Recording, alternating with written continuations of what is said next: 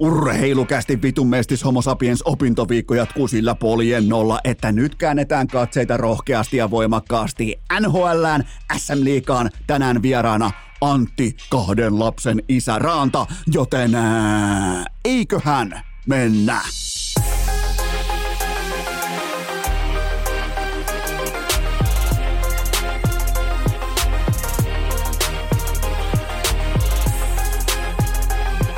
Urheilukäästin kutoskausi.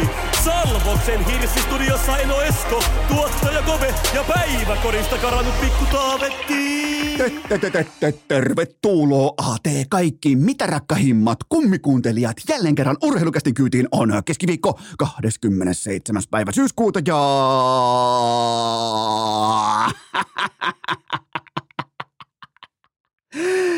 Tänne saapui kirje. Ei linnan juhliin, vaan jotakin paljon suurempaa, nimittäin meidät on kutsuttu. Oikeastaan mua ja tytskää tässä kohdin, puhumattakaan tuottajakopesta. Meitä ei ole kutsuttu yhtikäs mihinkään, vaan kyllä vain.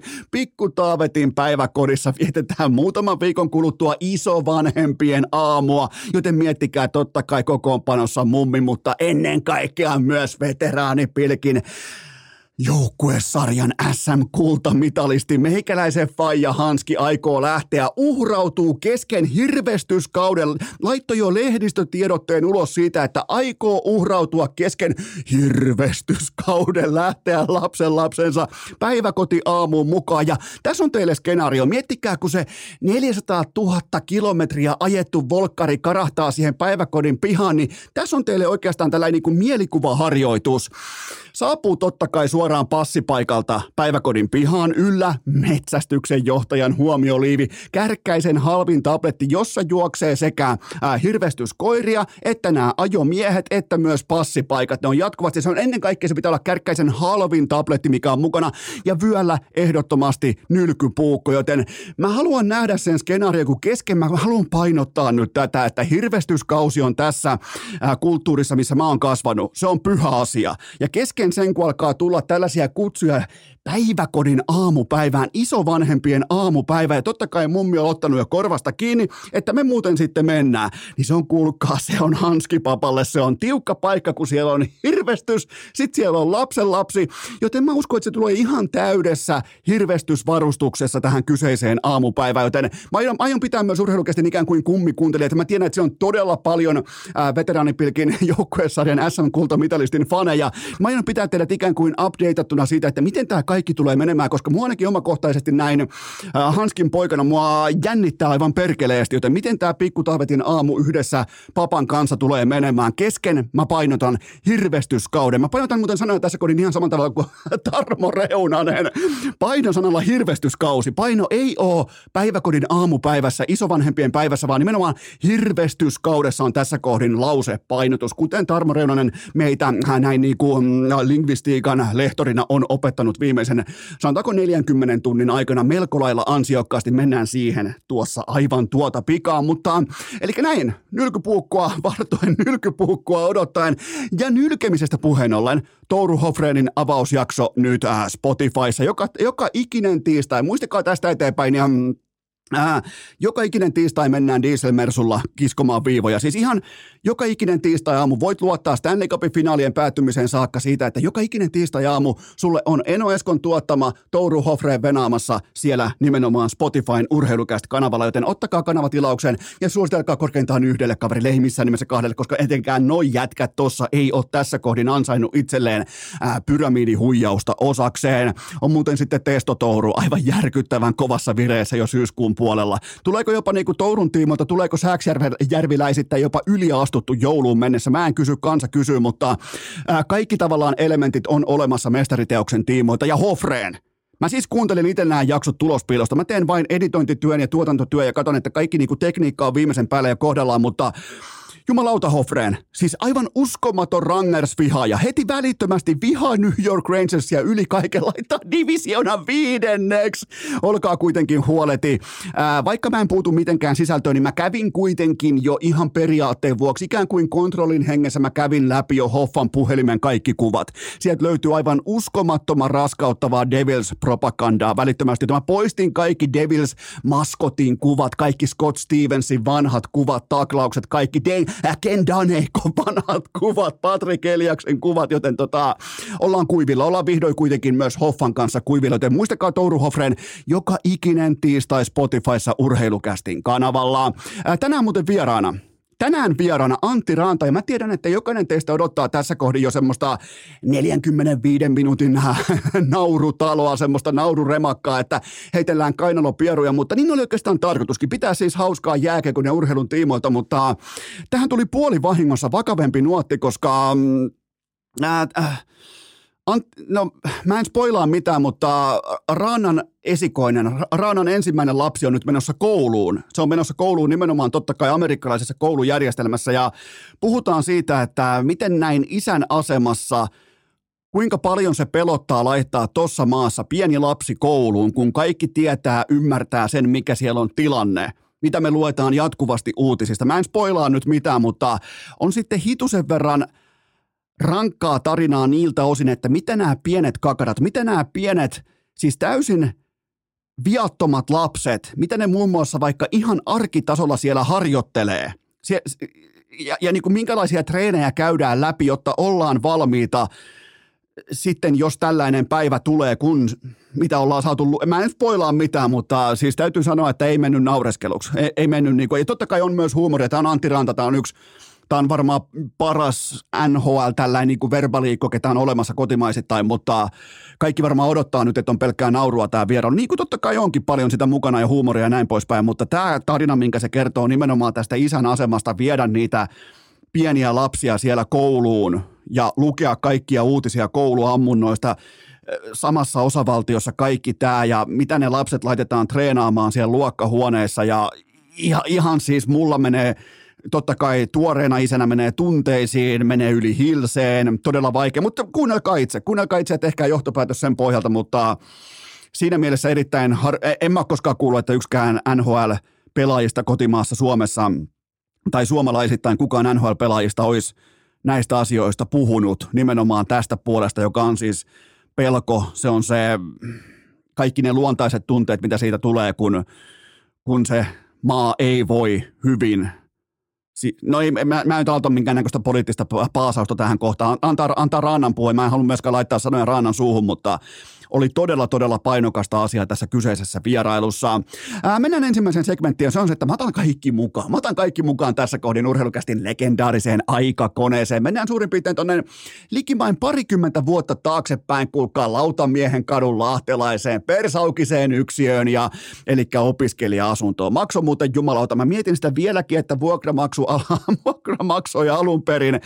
Se taisi olla 87 euroa kuussa. Silloin tuli vielä eurot ihan tuo nuorena. Se oli just jotain vaikka vähän alta 600 markkaa tai jotain muuta vastaavaa, 550 markkaa ja mulla oli sellainen kämppä. Miettikää nykyään, sä, sä, sä et vuokraisi pleikkarin ohjainta 89 eurolla kuukaudessa, joten tota, se oli sitä aikaa. Me ollaan nyt aikakoneessa, me ollaan saavuttu 20 vuoden taakse tuonne suurin piirtein aika lailla samoille huudeille tänne muutama kilometri tuosta tuonne rautatieasemalle päin, niin mä en ole, mun on pakko myöntää, mä muutin 16-vuotiaana kotoa pois ja mm, mä en koskaan tavallaan oppinut arvostamaan sitä, että meillä oli kotona, vaikka me oltiin aika persaukisia, niin kuin kaikki tietää, mutta meillä oli aina viimeisen päälle ruuat. Meillä oli, meillä oli taimenta, meillä oli järvilohta, meillä oli, äh, meillä oli jänistä, meillä oli peuraa, meillä oli hirvelihaa. Meillä oli siis todella laadukasta kotiruokaa, mikä totta kai teini-ikäisen Eno Eskon suussa sitten, miksei meillä ole ikinä hampurilaisia, miksei meillä ole ranskalaisia perunoita, kun mä en edes ymmärtänyt, että me syötiin aivan priima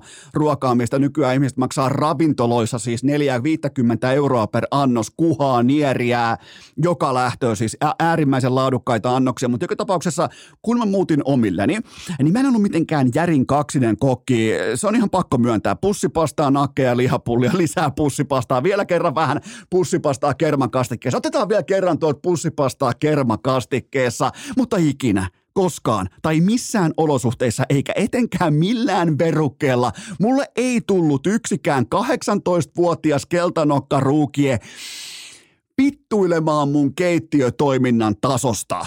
Adam Fantilli on vuoden tulokas. Se on siinä. Conor Bedard voi astua sivuun, nimittäin Adam Fantilli on absoluuttinen hevonen, alfa, sonni, oikein kunnon jumal. Siis tämä ei ollut mitään muuta tämä Patrick Laine kommentti kuin ihan suoraa tällaista äärimmäisen sofistikoitunutta herjan heittoa, trash talkia ja vittuilua. Tämä ei nimittäin mene läpi, että hän olisi oikeasti kehunut, miettikää, ottakaa turvallinen asento. Mä tiedän, siellä on paljon kulinar- äh, kulinarista ja siellä on paljon semmoisia, jotka harrastaa ruoanlaittoa, niin hän meni kehumaan siis sitä, että Patrick Laine on velho nimenomaan airfryerin kanssa tekemään pihviä, kyllä vain. Mä toistan pihviä. Patrick Laine yrittää tehdä airfryerilla pihviä ja Adam Fantilli vittuilee vielä perään. Keltanokka ruukie suoraan pystymettästä kirkkaisiin valoihin lahineen kellarin ja vittuilee vielä sille kädelle, joka häntä ruokkii, niin mä nostan hattua. Adam Fantilli, vuoden tulokas, absoluuttinen myskihärkä. Siis mietin nyt, ja vielä pakko mennä tähänkin skenaarioon. Kuvitelkaa sitä tilannetta, kun äh, Mike Babcock vaati saada nähdä Fantillin puhelimen kuvat – ja siellä on pelkkää airfryer lihaa ala Patrick Laine. Siellä on pelkkää airfryer, sä oikein niin kuin viimeisen päälle höystettyä airfryer-lihaa Patrick Laineen keittiöstä. Etä sä nyt jumalauta tee pihviä airfryerissa. Se ei ole enää pelkästään mikään well done, vaan se on ihan suoraan congratulations. Se, se on ihan suoraan sitä. Ja palataanpa muuten vielä Laineeseen. Ää, koko kesä yhtä hymyä, rinnalla uusi rakkaus, aktivoituminen somessa, supertalentin mentorointi ja sitten vielä kyl- kylkee tähän nämä mystiset, ehkä kerran kahteen viikkoon, kerran kolmeen viikkoon tällaisia mystisiä Instagramin motivaatioguotteja. Siis tämmöisiä lausuntoja, tämmöisiä siteerauksia, että mitä useimmiten käyttää, miten mä tämän kauniisti sanoisin, 21-vuotias voimaantunut blokkaaja nainen. Nyt niitä käyttää myös Patrick Laine, joten Laine on valmis. Jumalauta, Laine on muuten valmis. Voidaanko ottaa jopa 40 plus 60 tyyppistä sesonkia? Laine muuten ihan, ihan selvästi myös, silloin kuittivihko esissä. Nimenomaan näissä guoteissa on sellainen yhteinen sävel, koska mä tykkään aina kun ilman selityksiä postataan someen jotain, niin siinä on aina paljon enemmän äh, tavallaan viestiä takana kuin niissä äh, postauksissa, mitkä on täysin auki kirjoitettuja, joten nämä on kuittivihko jollekin, että on tavallaan tämä on Näissä on ollut teemana muun muassa vaikka se, että ensin lyödään maahan ja sen jälkeen noustaan ylös ja muuta vastaavaa, niin tässä voi olla kuittivihkoa, tässä voi olla myös tietynlaista omakohtaista itse tutkiskelua sitä, että miten häntä on lyöty maahan, miten hän on kenties itse lyönyt itseään maahan, löytänyt nyt sitten siviilipuolelta löytänyt ikään kuin uuden energian uuden valon ja sitä kautta myös näyttää sitä meille täällä somessa, joten kyllä se on kuulkaa 40 plus 60. Kyllä se on 40 plus 60. Laine 100 pauna ja Fantilli vähintään 80.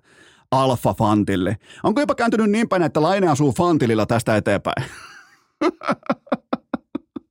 Ni, niinhän se on, koska jos Fantilin on pokkaa oikeasti vittuilla laineelle airfryer-pihveistä, vähän niin kuin pukea ne äärimmäisten kehujen muoto, että hän on velho airfryer-pihvien kanssa, niin se ei voi olla mitään muuta kuin trash ja vittuilla. Tälle mä nostan hattua, joten pysytäänpä muuten vielä keittiössä. Ää, nimenomaan nämä velikullat Fantille ja Conor Bedard. Toinen roustas, ihan selvästi roustas laineen kokkitaidot, ja toinen taas sepitti ihan vain mediatilaisuuden ajan tappamisen muodossa oman kokkaustarinansa.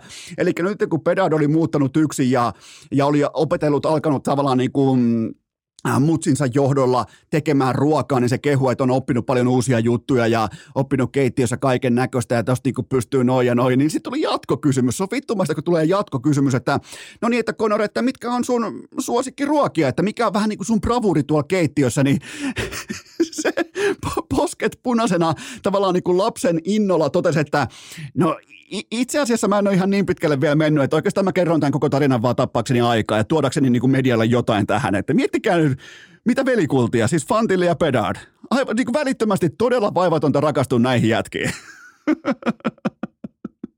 Joten tota, ja yhtä kaikki, tämän niin kuin airfryer roustaamisen jälkeen ja Pedardin epäkokkikoulun jälkeen, niin viimeistään nyt tuntuu siltä, että NHL-kausi alkaa aivan muutaman tovin kuluttua ja laittakaa talteen. Patrick Laine pelaa uransa parhaan sesongin. Urheilukääst!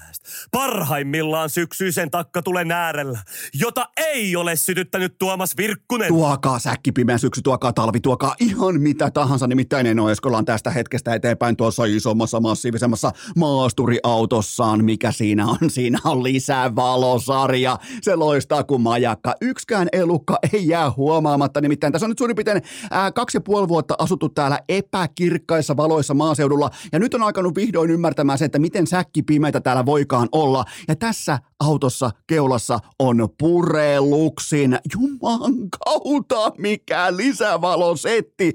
Ja voin sanoa muuten, että ei mikään jää huomaamatta. Tää tässä on maksettua kaupallista verbaliikkaa ja sen tarjoaa kyllä vain Valostore is voimakkaasti back. Miten ois Lumonaitin otsavalo? Miten ois pureluksin lisävalo sun autoon turvaamaan niitä pimeitä kilometrejä? Ja on muuten sitten yllättävän hauska harrastus. Iltalenkkeily kunnon, mä painotan kunnon otsavalo päässä, vaikka lumonaitti päässä. Se metsä nimittäin sun lähimetsä, missä koskaan niin sanotusti ei ole mitään. Mä takaan se on ihan täynnä eläimiä. Jänikset, peurat, ketut, näädät, ahmat, ahmalegendat, kaikki se näyttää ikan takapihalta. Toi on hieno harrastus oikeasti, mutta se vaatii laadukkaan otsavalon ja se pitää olla lumonaitti. Sama kuin siihen auton keulaan, se on erittäin hyvä laittaa pureluksi niin kuin Eno Eskola. Mulla on täällä, mulla, mä, mä olen ihan elävä esimerkki siitä, mulla on, mulla on päässä äh, lumonaitin otsavalo ja mulla on autossa pureluksi lisävalosetti, joten mulla on teille myös alennus. Kuunnelkaa tarkasti. Ale-linkki löytyy Spotifyn jaksoesittelystä ja urheilukästin IG-storista. Saatte miinus 10 pinnaa ihan kaikesta valostorelta. Ihan kaikesta miinus 10 pinnaa. Se linkki aktivoituu itsestään. Ei mitään muuta kuin kauppaan. Joten muistakaa, ei koskaan paskalla otsavalolla säkkipimeään metsään. Ja ratkaisu, se on kuulkaa valostore. Ja Ale-linkki löytyy jaksoesittelystä. Se on miinus 10 pinnaa. Se löytyy jaksoesittelystä. Äh, tähän kylkee myös toinen huippunopea kaupallinen tiedote. Ja sen tarjoaa Pikadelin salaattibar baari. Nyt kuule, oi, oi, oi, oi. Löytyy myös fräppiä ja valmiiksi pakattuja salatteja. Niitä löytyy kaupoista, ärkioskeista ja muistakaa, että se lounas keskellä päivää, se on se päivän MVP-ateria. Se määrittää nuotin joka ikisen työpäivän. Älä törmää hiilariseinään, älä syö sitä rasvapaskaa, vaan valitse fiksusti. Ota testiin pikadeli, etkä varmasti pety. Pikaruoka ei tarkoita aina automaattisesti roskaruokaa. Kattokaa kaikki sijainnit osoitteesta pikadeli.fi. Pimpelipom. Minä tuottaja Kopea Pikkutavetti ei muuten sitten miltään osin aiota pyytää anteeksi sitä, että seuraavat lauseet saattaa minuutin verran olla ohuesti epäselviä, koska meillä valuu tällä hetkellä Salvos Hirsi-studiolla kuola, vilpitön kuola pitkin sohvaa, koska me saatiin kollektiivinen mielikuva siitä, että me käydään hakemassa Pikadeli salaattipaarin kauneimmat annokset tuohon pöytään ja siihen tehdään itse Patrick Laineen kokkikirjan mukaisesti airfryer pihvit kylkeen, niin kokin suudelma ilman. Oikein sellainen chef's kiss laitetaan tässä kohdin hakemaan. Noin, se lähtee sinne kivasti Kolumbuksen suuntaan. Jumalauta Ohion rajan yli lentelee toinen vielä perään. Miettikää Patrick Laine tekee airfryerilla. Mä en pääse tästä yli. Mun on pakko, äh, mun on pakko myös myöntää se tavallaan, että mä oon matala otsainen ja hyvin pikkusieluinen, äh, keskimäärin epäonnistunut ihminen täältä keskeltä, keskeltä peltoa, mutta mä en pääse mitenkään yli siitä, että Patrick Laine tekee airfryerilla, tekee pihvejä, tekis vaikka kanaa, tekis vaikka mitä muuta tahansa, mutta pihvejä. Siis käytännössä tuhoaa, käy kaupasta kallilla rahalla. Se, se ei ole varmaan rahasta kiinni, mutta se käy kallilla rahalla ostamassa pihvejä, jotka maksaa vaikka, voi maksaa vaikka 150 dollaria per kilo. Sitten se tuhoaa ne, oikein niinku huorittelee. Vähän niin kuin miten lippu.fi teki mulle. ne pihvi, se sanoo niille pihville yhtä tuumia lauseita. Nyt te kuulutte sinne airfryeriin. Te ootte, no niin just näin, saatte varmaan kuvan siitä, että miten lippu.fi pari jaksoa sitten puhu mulle, niin miten nyt sitten Patrick Laine komentaa näitä pihvejä, jotka hän sulkee sinne airfryeriin ja sen jälkeen vielä Adam Fantili vittuilee mediassa, että toi jätkä tuossa keittiössä, niin toi on muuten airfryerin kanssa, toi on se velho, joten tuota, tässä on tosi vaikea päässä yli. Tässä on siis todella, todella täytyy tehdä nyt töitä henkisesti sen kanssa, että mä pääsen ennen kauden alkua tästä yksittäisestä asiasta yli, koska nyt ei ole minkäännäköistä näkymää sen puolesta, että tulisi tällaista niinku ylihyppyä ainakaan Eno Eskolle. Muistakaa, mä matalaotsainen ja pienisieluinen pieni ihminen täältä maaseudulta. Mutta nyt kuitenkin teiltä pohdintoja pöytään on tullut todella hyviä kysymyksiä, ajankohtaiskysymyksiä. Pidetään jälleen kerran sykkeet korkealla. Napataan teiltä ensimmäinen pohdinta pöytään tuolta Airfryerin syvästä päädystä. Myöntääkö urheilukästin vartiotorni toimitus, että siltä meni kokonaan Rasmus Ristolaisen asepalvelus ohi? Ää, mä jätän tästä ihan suoraan pikemminkin jopa esitutkintapyynnön, koska onko hän siis, onko RR55, onko hän operoinut Suomen armeijassa valeasussa tai sulkemisajan jälkeen, koska mulla on nolla havaintoa, nolla viestiä inboxissa koko kesän mitassa siitä, että RR55 olisi ollut armeijassa ja se, se tässä on se suurin yllätys, eli onko hän vaikka jossain sissijoukoissa, missä ollaan tällaisessa vähän niin kuin inkognito-tilassa, että ei pidäkään tunnistaa. Onko hän jopa ninja-joukoissa, missä hän on liikkunut ja mihin aikaan, koska kukaan ei ole tunnistanut, kukaan ei ole äh, noterannut, koska tämä on sellainen tieto, mikä mulla olisi inboxissa alta kahden minuutin, mikäli siitä olisi jonkinnäköistä informaatiota saatavilla, joten todella kova. Ja tämähän on tavallaan myös tietynlainen niin kuin CV-merkintä Rasselle ihan oikeasti. Jos se on vaikka ninja-joukoissa niin, ja kukaan ei ole häntä siellä huomannut, niin tämähän on siis ultimaattinen arvosana niin kuin suoritteesta. Ei kokki.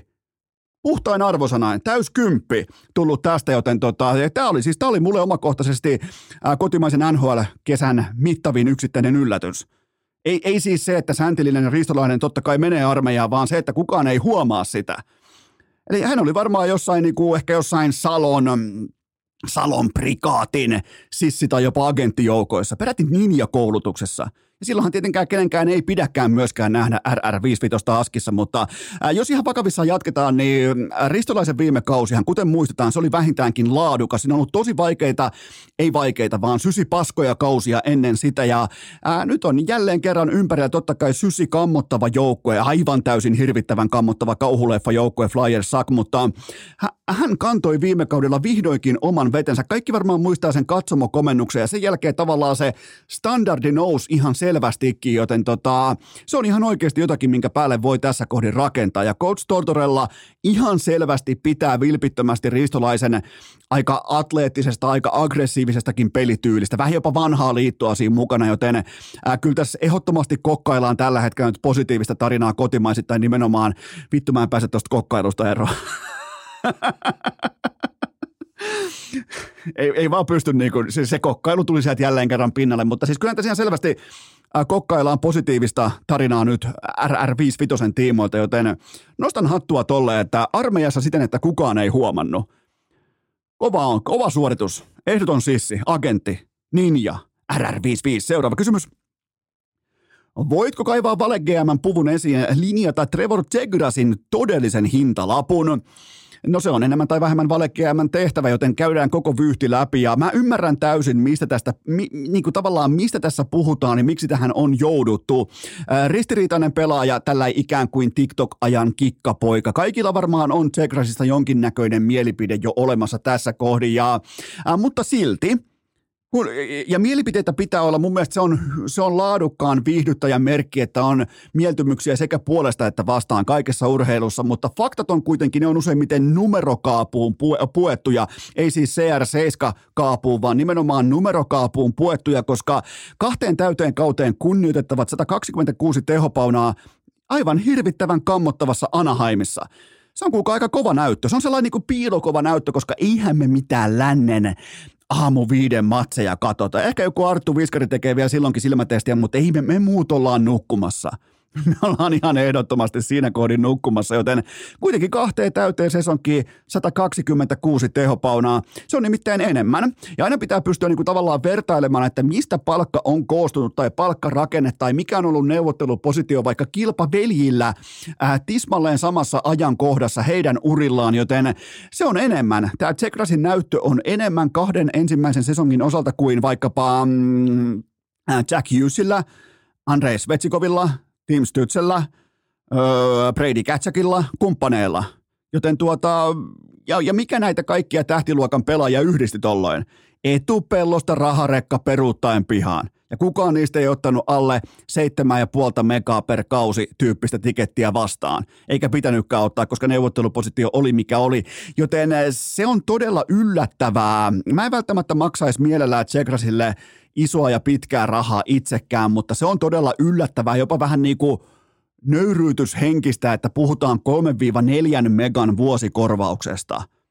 Yle- yleensä nämä asiat on keski, keskimäärin vaivatonta lukea auki, mutta Eno Eskola loppuu tässä kohdin talentti. Mä en ihan tarkalleen saa kiinni siitä, että minkä takia halutaan julkisuuteen numeroita, jotka viittaa tähän kolmosen ja nelosen haarukkaan koska se ei palvele ketään osapuolta. Se, jos tämän vuotaa Tsekrasi jengi, se ei palvele heitä. Jos tämän vuotaa Anaheimi, se ei palvele heitäkään. Tämä tuo lähinnä niin kuin noloja piirteitä mukaan tähän jo lähtökohtaisestikin äärimmäisen nolon organisaation toimintaa, joten tässä ollaan kaiken kaikkiaan todella hankala ja vittumaisen sekamelskan äärellä. Kyseessä on kuitenkin markkinallisesti relevantti uuden ajan nouseva tähtipelaaja. Ja organisaatio sen sijaan päästää ulos viestin, että ei, ei me juurikaan kunnioiteta tätä hyökkääjää yhtään. Että hei, ei täällä ei ole tapana tällaista pelaajaa nyt erikseen lähteä kunnioittamaan. Ja, ja sitten onkin sitten helvetin hyvä lähteä oikein mahtavalla jalalla ja hyvällä lapsen innolla ruukiesopimuksen viimeiseen kauteen. Sitten ollaan RFAssa joko holdoutti tai leverage buyout tyyppisessä treiditilanteessa, jossa pelaaja yrittää kaikkeensa, että pystyisi vittuilemalla vivuttamaan itsensä ulos kuin James Harden konsanaan. Ehkä jopa voi olla luvassa offer sheetia tai jotain muuta vastaavaa, mutta onhan tämä siis, tämä on ihan uskomatonta. Ei, vaikka, vaikka mä en ole mikään Tsegras-fani, mä en, mä en ottaisi tai hankkisi Tsegrasia mun joukkueeseen ratkaisevan tai johtavan pelaajan rooliin, en, en sitten mitenkään, mutta 3-4 megaa, hei come on nyt. Jälleen kerran yksi musta silmä Anaheim Ducksin suuntaan. Seuraava kysymys. Onko Brad Marchand oikea kapteeni Boston Bruinsille? On ehdottomasti. Tämä ei tarvi muita kysymyksiä tai vastauksia. Tämä on siis, sä voit olla jälleen kerran sanoa, mitä mieltä me halutaan. Voidaan olla tästä rotasta ihan mieltä, mitä mieltä me halutaan, mutta hän on jääkiekkoilullisesti yhtä kuin Boston. Hän on kaikkea sitä. Jos ei se kapteeni ja Patrice Bergeron, niin se on ihan ehdottomasti Brad Marchand ja me ei välttämättä tykätä hänestä aina – me ei välttämättä arvosteta hänen temppujaan kaukalossa, jotka on joskus meinaa loppuu iho tuosta reiden sisäpinnasta, mutta se on mitä se on, tuo jätkä on Boston ja hänelle kuuluu C-rintaan eteenpäin. Seuraava kysymys. Millä palkinnolla NHL kiittää Nikita Zadorovia ja hänen arvokasta työtään kaukalon ulkopuolella? Se on kukaan sellainen juttu, että Zadorov on tällä hetkellä ainoa venäläis NHL-pelaaja, joka puhuu voimakkain sanoin Putinin veristä hyökkäyssotaa vastaan. NHL katselee sen sijaan tumput suorina Putinin fanipojan propagandaa sodan puolesta ja homoutta vastaan, kuin tukee tätä Zadorovin ulostuloa. Joten ainakin NHL on valinnut puolensa – se on ihan selvää. Tästä ei tehty minkään näköistä. Ylipäätään se, että AO8, eli Putinin fanipojalla, niin sillä on vieläkin seetä rinnassa ja se on vieläkin, mä oikein kauhulla odotan ensi sesonkia senkin tiimoilta, kuinka Capitals on valjastettu siihen huorakoneiston äärelle, jossa pitää niin PR-koneiston voimin työntää Alexander Ovechkin, Putinin fanipoika, Putinin tukia, Putinin hyökkäyssodan tukia, pitää änkeä ja työntää sinne maaliennätykseen yhteysvoimin, jotta, niin no ainakin Zadorov on rehellinen. Löytyy siis venäläinen, joka on rehellinen. Löytyy tostakin liikasta, joten tota, Zadorov, Panarin, pari muuta. Toki Panarin laitettiin niin kovaa mankeliin tämä lihapää Nasarovin syytteiden kanssa, kun etittiin koko Venäjän typerin ja keksittiin sille tarina, että miten voidaan syyttää Panarinia. Ja, ja tota, että sekin on sen jälkeen ollut hiljaa, koska ne uhkaukset on niin kovia ja näin poispäin, mutta mä nostan Zadoroville hattua, että siinä ei ole sitten äiti Venäjälle enää mitään asiaa mennä, mutta ainakin löytyi venäläinen jääkiekkoilija, joka on myö, niitäkin on, jotka on rehellisiä – kertoo, mitä siellä on meneillään. Siellä ei ole eri, erikoisoperaatio, ei ole meneillään. Joten tota, mutta NHL, se on kuitenkin valinnut puolensa valitettavasti tässä asiassa jo aika kauan, niin kuin tavallaan aikapäiviä sitten. Seuraava kysymys. Uskotko, että coach Tortorellan happuluista, happoluistelukoulu on se elementti, joka johdattaa Flyersin takaisin menestykseen – Mietipä nyt ihan itse, sä oot multimiljonääri, sä oot jo yli 30-vuotias, sulla on vähän perhettä, vaikka kaksi lasta, sä saavut hallille sun upealla Porsella, perheporsella ja siellä hallilla ei ole kiekkoja ollenkaan käytössä. Siellä ei ole sitä kiekkoämpäriäkään esillä. Siellä ei kukaan, kukaan se organisaation huoltajista ei ole mennyt edes sille kaapille, missä pidetään kiekkoja – ei kiekkoja, ei tuntumaa, vaan pelkkää laukkuluistelua, backskeittiä, koko ensimmäinen reeni. Ihan vaan pelkästään sen takia, kun Coach Tortorella halusi, että pelaajien pitää pystyä siirtämään tuskaa ja tavallaan ymmärtämään tuskan olemassaolo ja kääntämään se tahdoksi ja nautinnoksi tai jotain muuta vastaavaa, tämmöistä niin kuin semi-hippi hevonpaskaa, niin mä ajattelin aika jälleen kerran, kun katsoo muita organisaatioita, miten siellä mennään modernein lääkkeen kohti sitten menestystä, niin onneksi sieltä löytyy se yksi hampaaton kanukki, joka painaa sitten, vaikka ei kanukki olekaan, mutta se kuitenkin painaa ne laukkuluistelut heti pöytään siihen ekaan reeniin. Ainakin tulee selväksi se, että mitä Flyers tulee edustamaan. Eli aivan sysypaskaa jääkiekkoa, jossa päävalmentaja antaa keskimäärin hauskempia pressitilaisuuksia kuin muut organisaatiot. Ja se on se koko brändiarvo tällä hetkellä. Seuraava kysymys. Pelasiko Lukon Tarmo Reunanen korttinsa oikein, kun hän oikaisi vitun hintti-huutelun muotoon vitun mestishomo, jossa painotus on mestis-sanalla? Ää, mun on pakko lyödä, lyödä pöytään myös niin tällainen välitön reaktio, välitön kärkiajatus. Oliko tämä nimenomaan se syy, mistä lopulta se pelikielto siis tuli? Siis joku liigan toimija kehtasi liigan tapahtumassa puhua mestiksestä. Siitäkö laitettiin se yksi, yksi matsi? Ei siis tästä mestishomosta, vaan nimenomaan pelkästä mestissanasta. Joku kehtaa nostaa esille mestistä liigatapahtumassa, joten ehkä kenties siitä tulikin se kurin äh, pidollinen toimenpide tähän perään, mutta siis äh, mennään takaisin Tarmo Reunasen Rangers-legendaan 25-vuotiaisen Lukon pakkiin. Äh, hän sanoi tässä Länsi-Suomen PR-henkisessä oikaisuhaastattelussa, että hän on vasta oppimassa asioita, joten äh, Eno Esko tarjoaa nyt ihan ilmaiseksi tässä mediaoppia kaikille tarmoille ympäri Suomen. Kun sä kävelet kengät jalassa olohuoneeseen sille uudelle kalliille rouvan valitsemalle matolle ja sulla on koiran paskaa kengän pohjassa, sä likaat taivaan kaiken, niin mä voin luvata, että se ei auta parin päivän kuluttua, että sä oikaiset sen ulosteen olevan itse asiassa pienikokoisen ketun paskaa painottaen ketun kokoluokkaa. Mä voin luvata, että se ei auta. Vaikka se kettu varmaan oli pieni, nimenomaan pienikokoinen ketun paska, niin se ei välttämättä pelasta sua enää. Se matto on edelleen aivan absoluuttisessa koiran paskassa.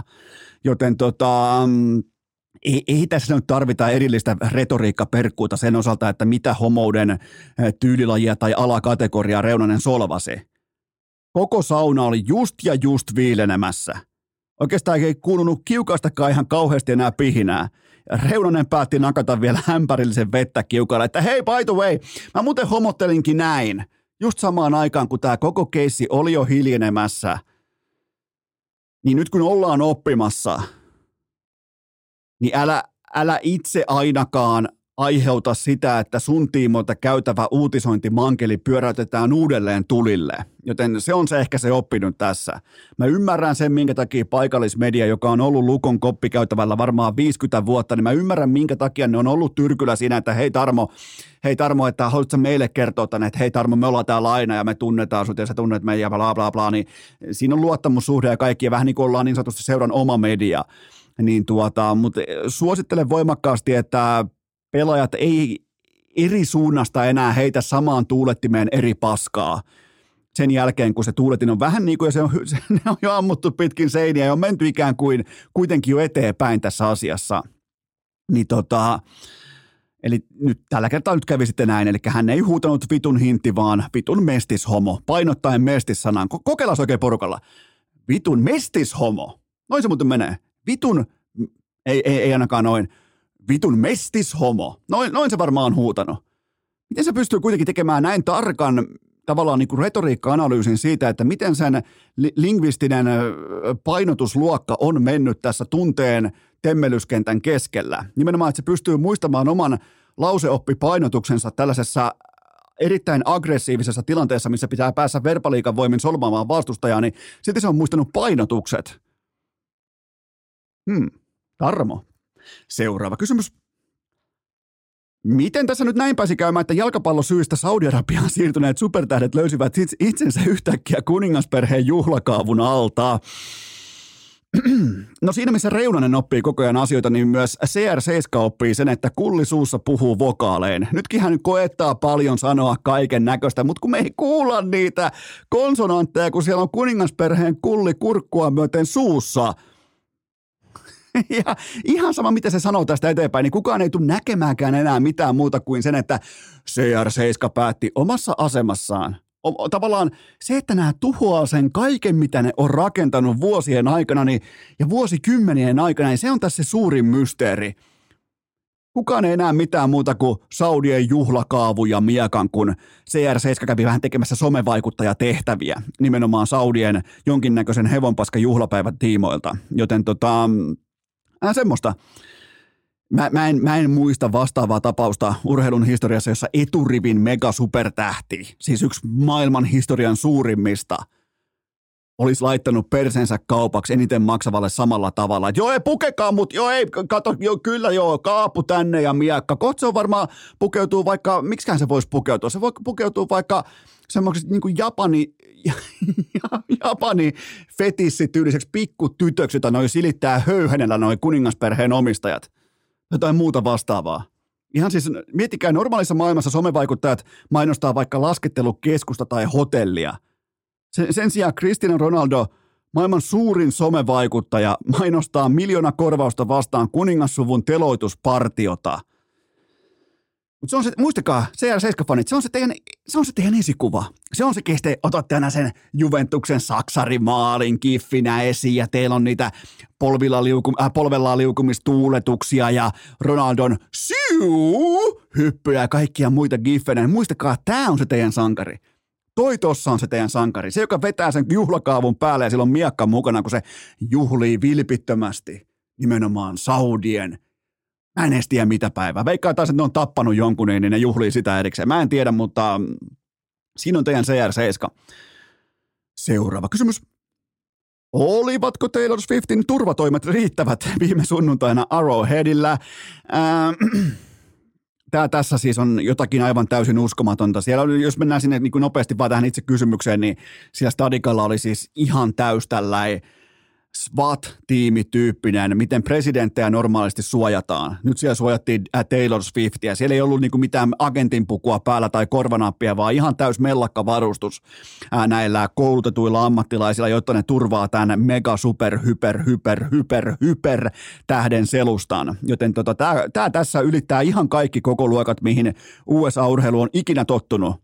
Et onhan siellä ennenkin nähty supertähtipariskuntia urheilun tiimoilta, kuten vaikka äh, J-Lo ja äh, Alex Rodriguez, tai sitten Ciara ja Russell Wilson ja äh, Kendall Jenner ja Devin Booker, tai sitten ihan niin kuin ehkä suurimpana kautta aikojen Gisele ja Tom Brady, mutta tämä Taylor Swift, Tämä on aivan täysin, kun miettii sitä painoarvoa, jonka se tuo mukanaan, nimenomaan se, että se volyymi, se energia, se jotenkin se sitoutuneisuus, minkä se tuo messissään, niin se on ihan täysin omalta planeetaltaan.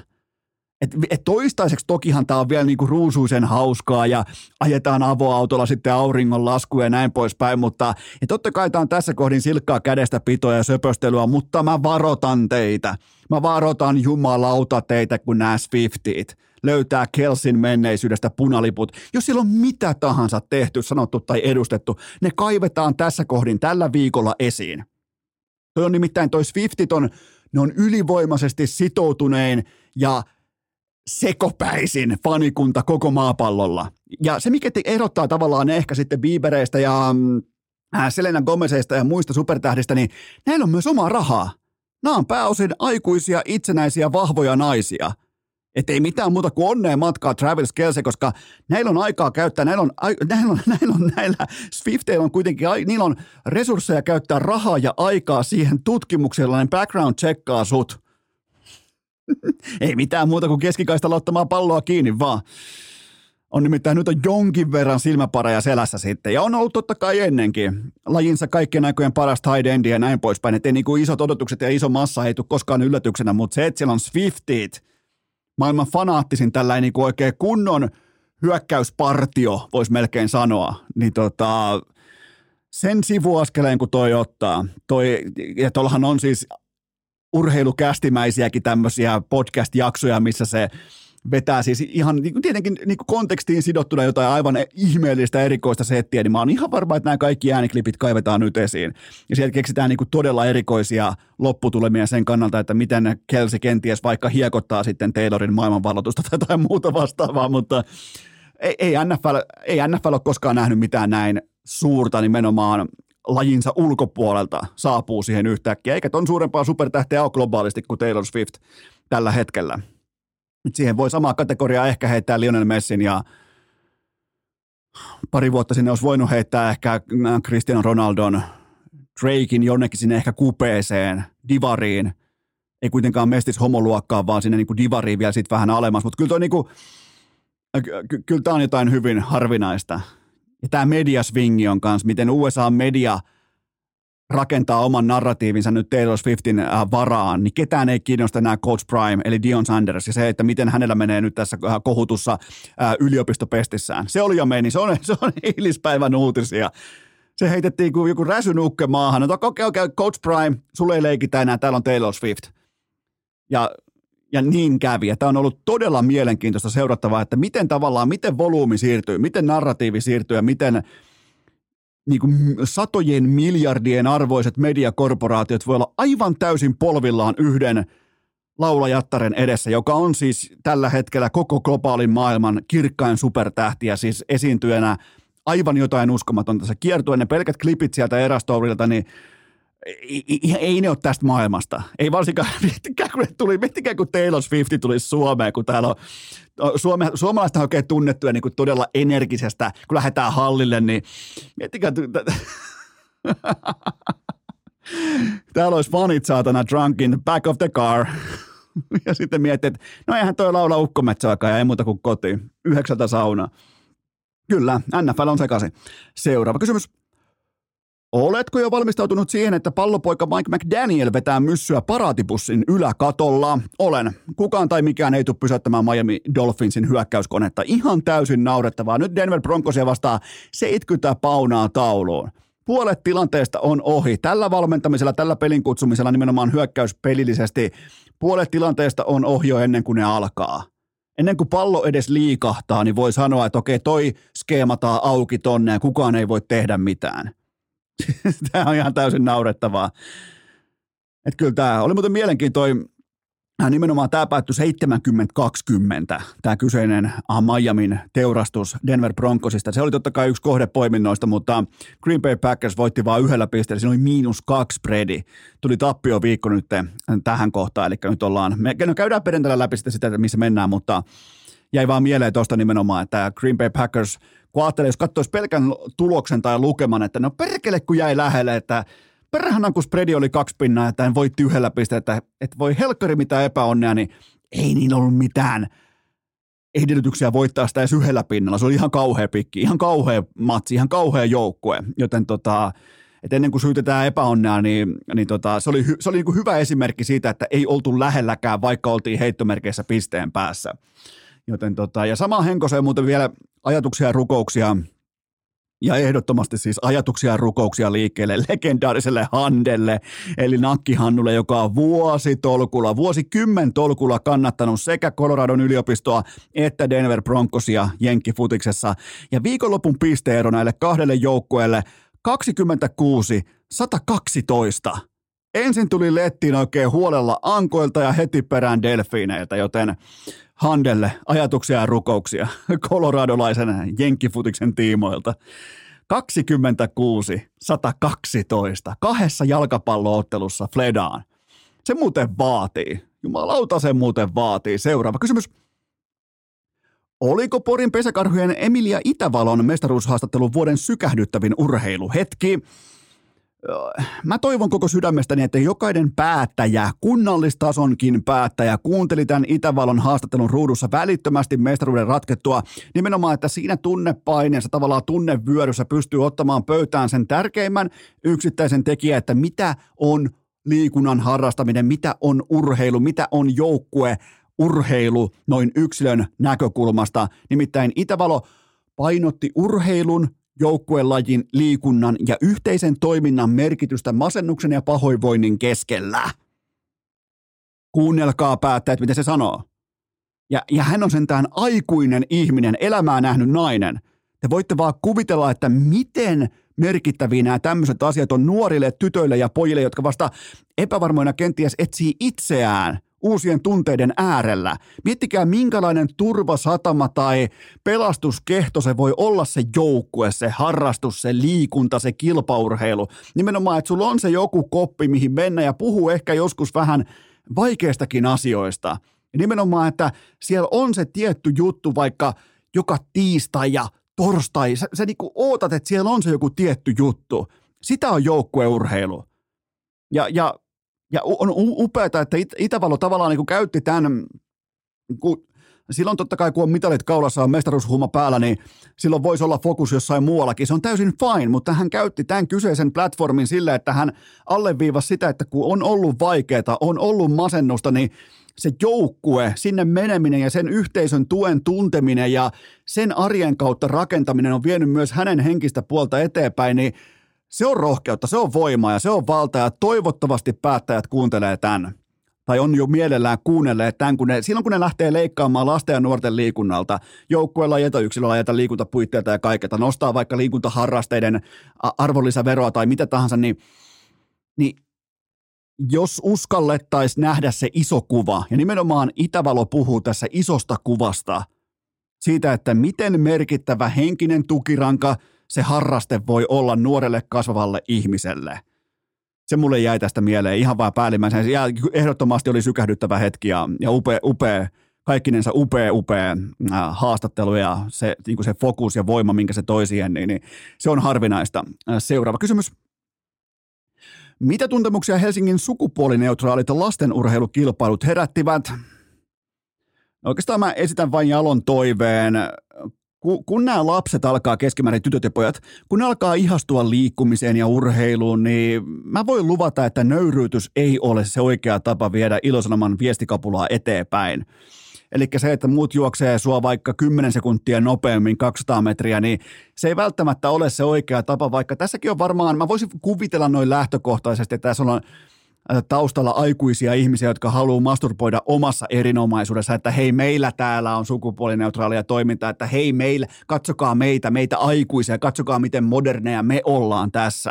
Tehdään ihania IG-postauksia ja laitetaan sinne, joo joo, Tämä on hyvin helppo kuvitella, että ketkä on tehnyt näitä päätöksiä – Kukaan ei ole kysynyt lapsilta mitään, mutta mut mun tavallaan se keskeisin pohdinta on se, että tällä ei tulostaulun nöyryytys ei välttämättä ole se hedelmällisin tapa saada, kun siellä on se lapsen into, siellä on se tavallaan kokeilla uutta ja ihastua uuteen lajiin, harrastukseen, kilpaurheiluun, mihin tahansa, niin se välitön nöyryytys, kun heitetään tyttöjä ja poikia samalle viivalle, niin se ei välttämättä ole se kaikista tehokkain tapa tuoda tavallaan sitä urheilun eksklusiivista ilosanomaa eteenpäin, joten se on se mun viesti tästä ja sen takia huippurheilussa, sen takia urheilussa keskimäärin on naisten ja miesten sarjat, jotta ei synny epäreilua tilannetta kilpailuun.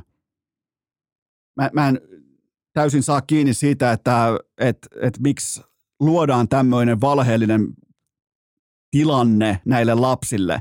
Ja se, sen jälkeen sitten vielä mennään pitkin medioita huutamaan, että kuinka me ollaan erinomaisia ja me aikuiset tässä, kattokaa meitä. Me ollaan täällä, me ollaan te, te, te huonot aikuiset siellä, te junttiaikuiset siellä, me täällä, me ollaan moderneja, me ollaan askel edellä. Niin tässä on jälleen kerran vähemmän yllättäen aikuiset on pettäneet äh, omat lapsensa, mutta hei, tämä on meidän aikuisten vika. Tämä on nimenomaan meidän, syyttävä sormi kohdistuu meihin tässä, me jotka olemme niitä vanhempia, joilla on niitä lapsia – täältä se lähtee, joten tota, mutta kuten todettu, tässä kohdin mikään enää ei tule, näiltä osin ei tule yllätyksenä, mutta nyt kuitenkin ihan pieni ohikiitävä tauko ja sen jälkeen sitten Antti Raantaa. Urheilukääst! Asiantuntemus sätelee kuin chiliruukku rinteen paljas perse. Aivan jokainen urheilukästin pitkän linjan kummikuuntelija tietää ja tiedostaa sen tosiasian, että Henno Esko on viimeisen päälle syksyn fanaatikko. Nimenomaan tämä keli tässä, kun on sopivan kolea, sopivan kylmää, mutta ei kuitenkaan vielä räntäkelit, niin polkujuoksu, se on siinä ykköslaji. Ehdottomasti tällä hetkellä kärkisonni Eno Eskon lajiluettelossa. Tämä tässä on maksettua kaupallista verbaliikkaa ja sen tarjoaa Hokan juoksukengät, Mafate Speed neloset, oikein niinku kuola valuu. Mä tiedän, mä lähden kohta itse omakohtaisesti juoksemaan Mafate Speed neloset jalkaan. Suosittelen todella voimakkaasti. Jos sulla oli jotain polviongelmia tai nilkkojen kanssa ongelmia, jalkaongelmia muiden kenkien kanssa, anna Hokalle mahdollisuus, koska ne on tehty ihan eri tavalla kuin muut juoksukengät. Mä en väitä, että ne sopii ihan kaikille, mutta niistä voi löytyä, kuten mulle löytyi se viimeinen olien korsi vielä vaikkapa äh, polkujuoksuharrastukseen, joten ottakaa testiin. Mun suosikki ehdottomasti Mafate Speed neloset, ihan viimeisen päälle ylivoimaisesti upeimmat kelit. Nyt juosta mehtässä, oikeastaan jopa niin upeita, että tekisi mieli tähän melkein ruskan starttiin, melkein tekisi mieli jopa kutsua teidät mukaan jonkinnäköiseen enon otatukseen tai muuhun vastaavaan mentäisiin porukalla juoksemaan, mutta kuitenkin pysytään topikissa. Ottakaa hokat testiin paikallisesta urheiluvälinen-kaupasta tai menkää tutkailemaan osoitetta hoka.com. Ja tämän jälkeen, kyllä vain tämän jälkeen, ääneen hyppää meidän kaikkien rakastama kummivieras Antti Ana Raanta. Urheilukääst! Muistakaa, että Touru Hoffren pelastaa tämänkin kanavan joka ikinen tiistai. On aika toivottaa tervetulleeksi Urheilukästin seuraava vieras, joka on tässä kyseisessä piskuisessa podcastissa yksi kaikkein aikojen rakastetuimmista yksittäisistä vieraista. Mutta tällä hetkellä hänellä on uusia puita uunissa toisin kuin Tuomas Virkkusella. Nimittäin hän on noussut ikään kuin varkain koko suomalais NHL Katraan kärkeen lajissa nimeltä golf. Miettikää 34 ikävuotta kahden lapsen isä. Antti Ranta, tervetuloa urheilukästiin. Kiitos paljon. Kyllä mä osasin arvatakin, että jotenkin tähän golfiin, golfiin heti aluksi. Tota, oli, muuten, oli, täytyy myöntää, että tälleen, niin jos mietitään ekalla purkkiin vetämistä niin kuin, äh, tällaisia alkujuontoja, niin toi meni itselläkin aika kärkeä. Miten sä itse kummikuuntelija, mihin, mihin suurin piirtein asetat ton?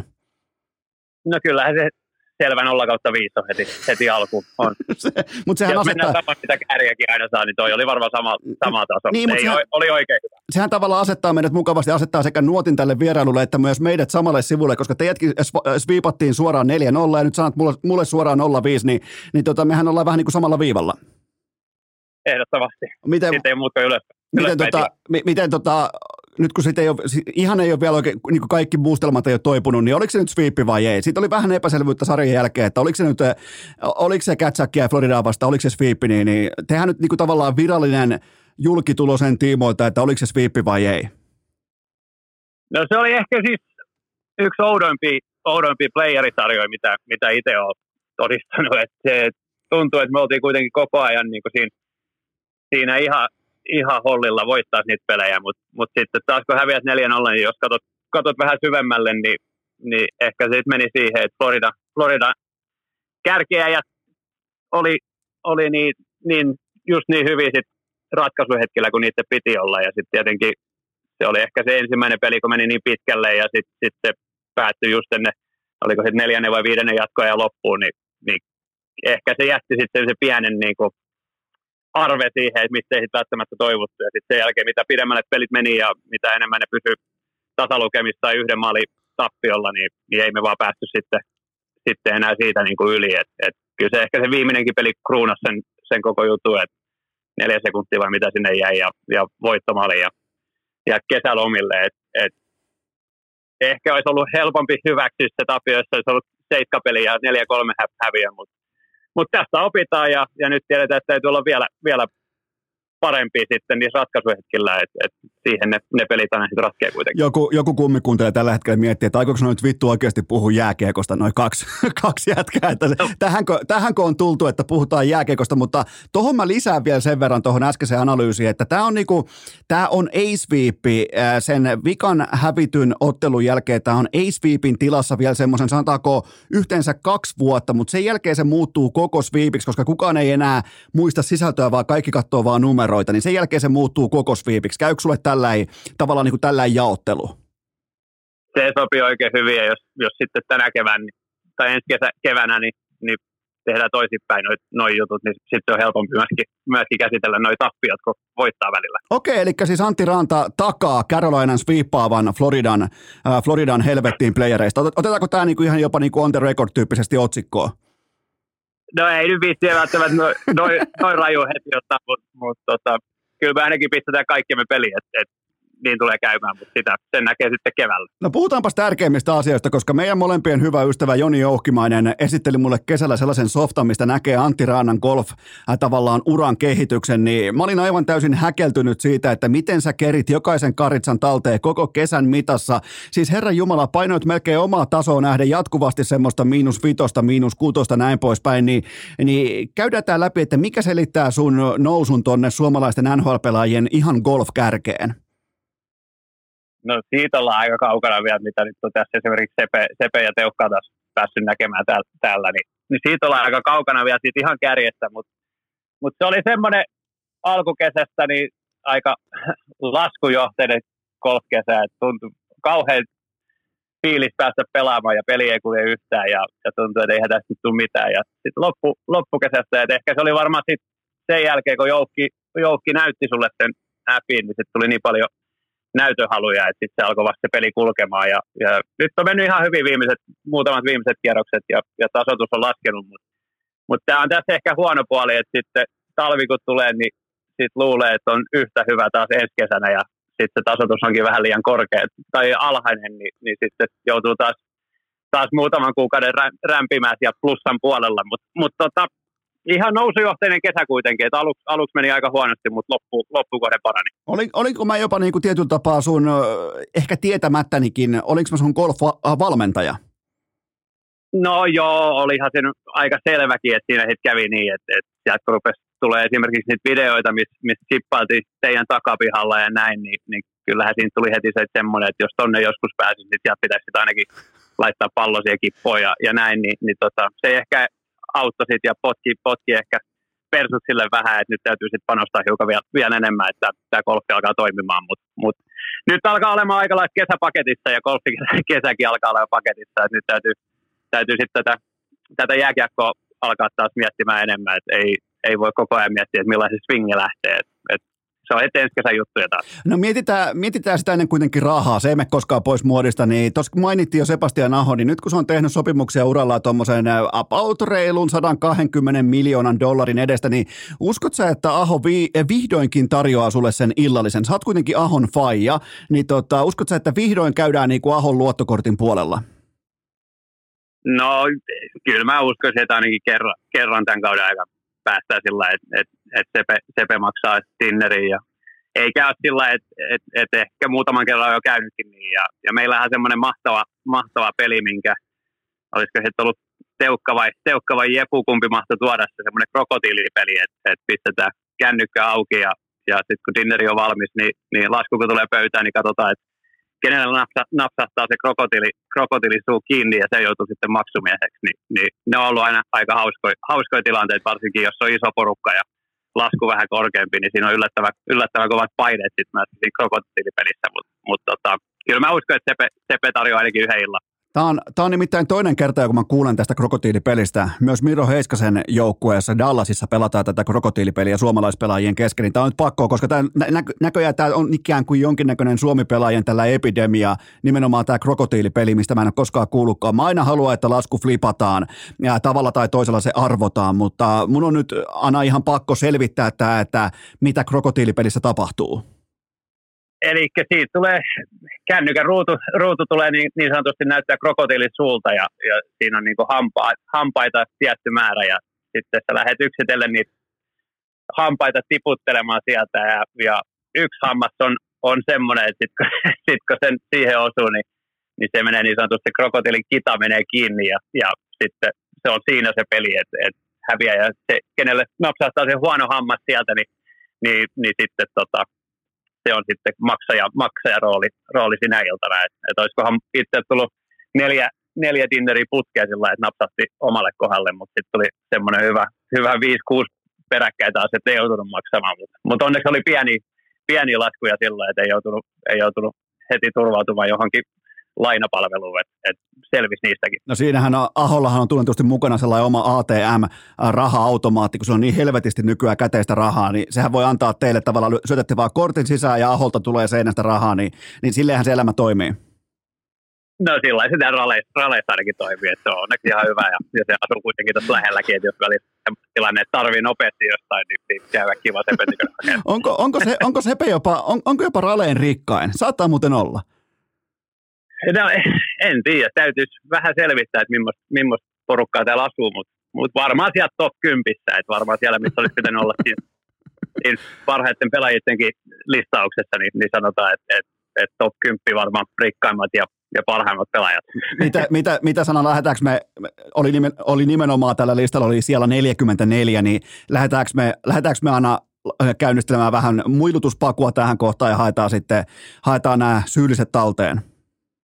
No eiköhän tehdä näin se, tota, se on siis tässä aiemmissa jaksoissa käyty läpi. Mutta hei Jana, seuraava oikeastaan niin kuin lämmittelykysymys tai tällainen niin kuin pohjustava kysymys, niin alkaako yhtään tuntua tässä kohdin vanhalta, koska mä kävin vähän niin kuin meidän keskinäistä historiaa läpi, niin jumalauta siis, eihän toi ikä 34, toi ei ole vielä mitään, mutta sitä perspektiiviä, niin meidän rankkarikisasta on nyt jo kymmenen ja puoli vuotta aikaa, niin voidaan varmaan olla sitä mieltä, että aika rientää aika nopeasti.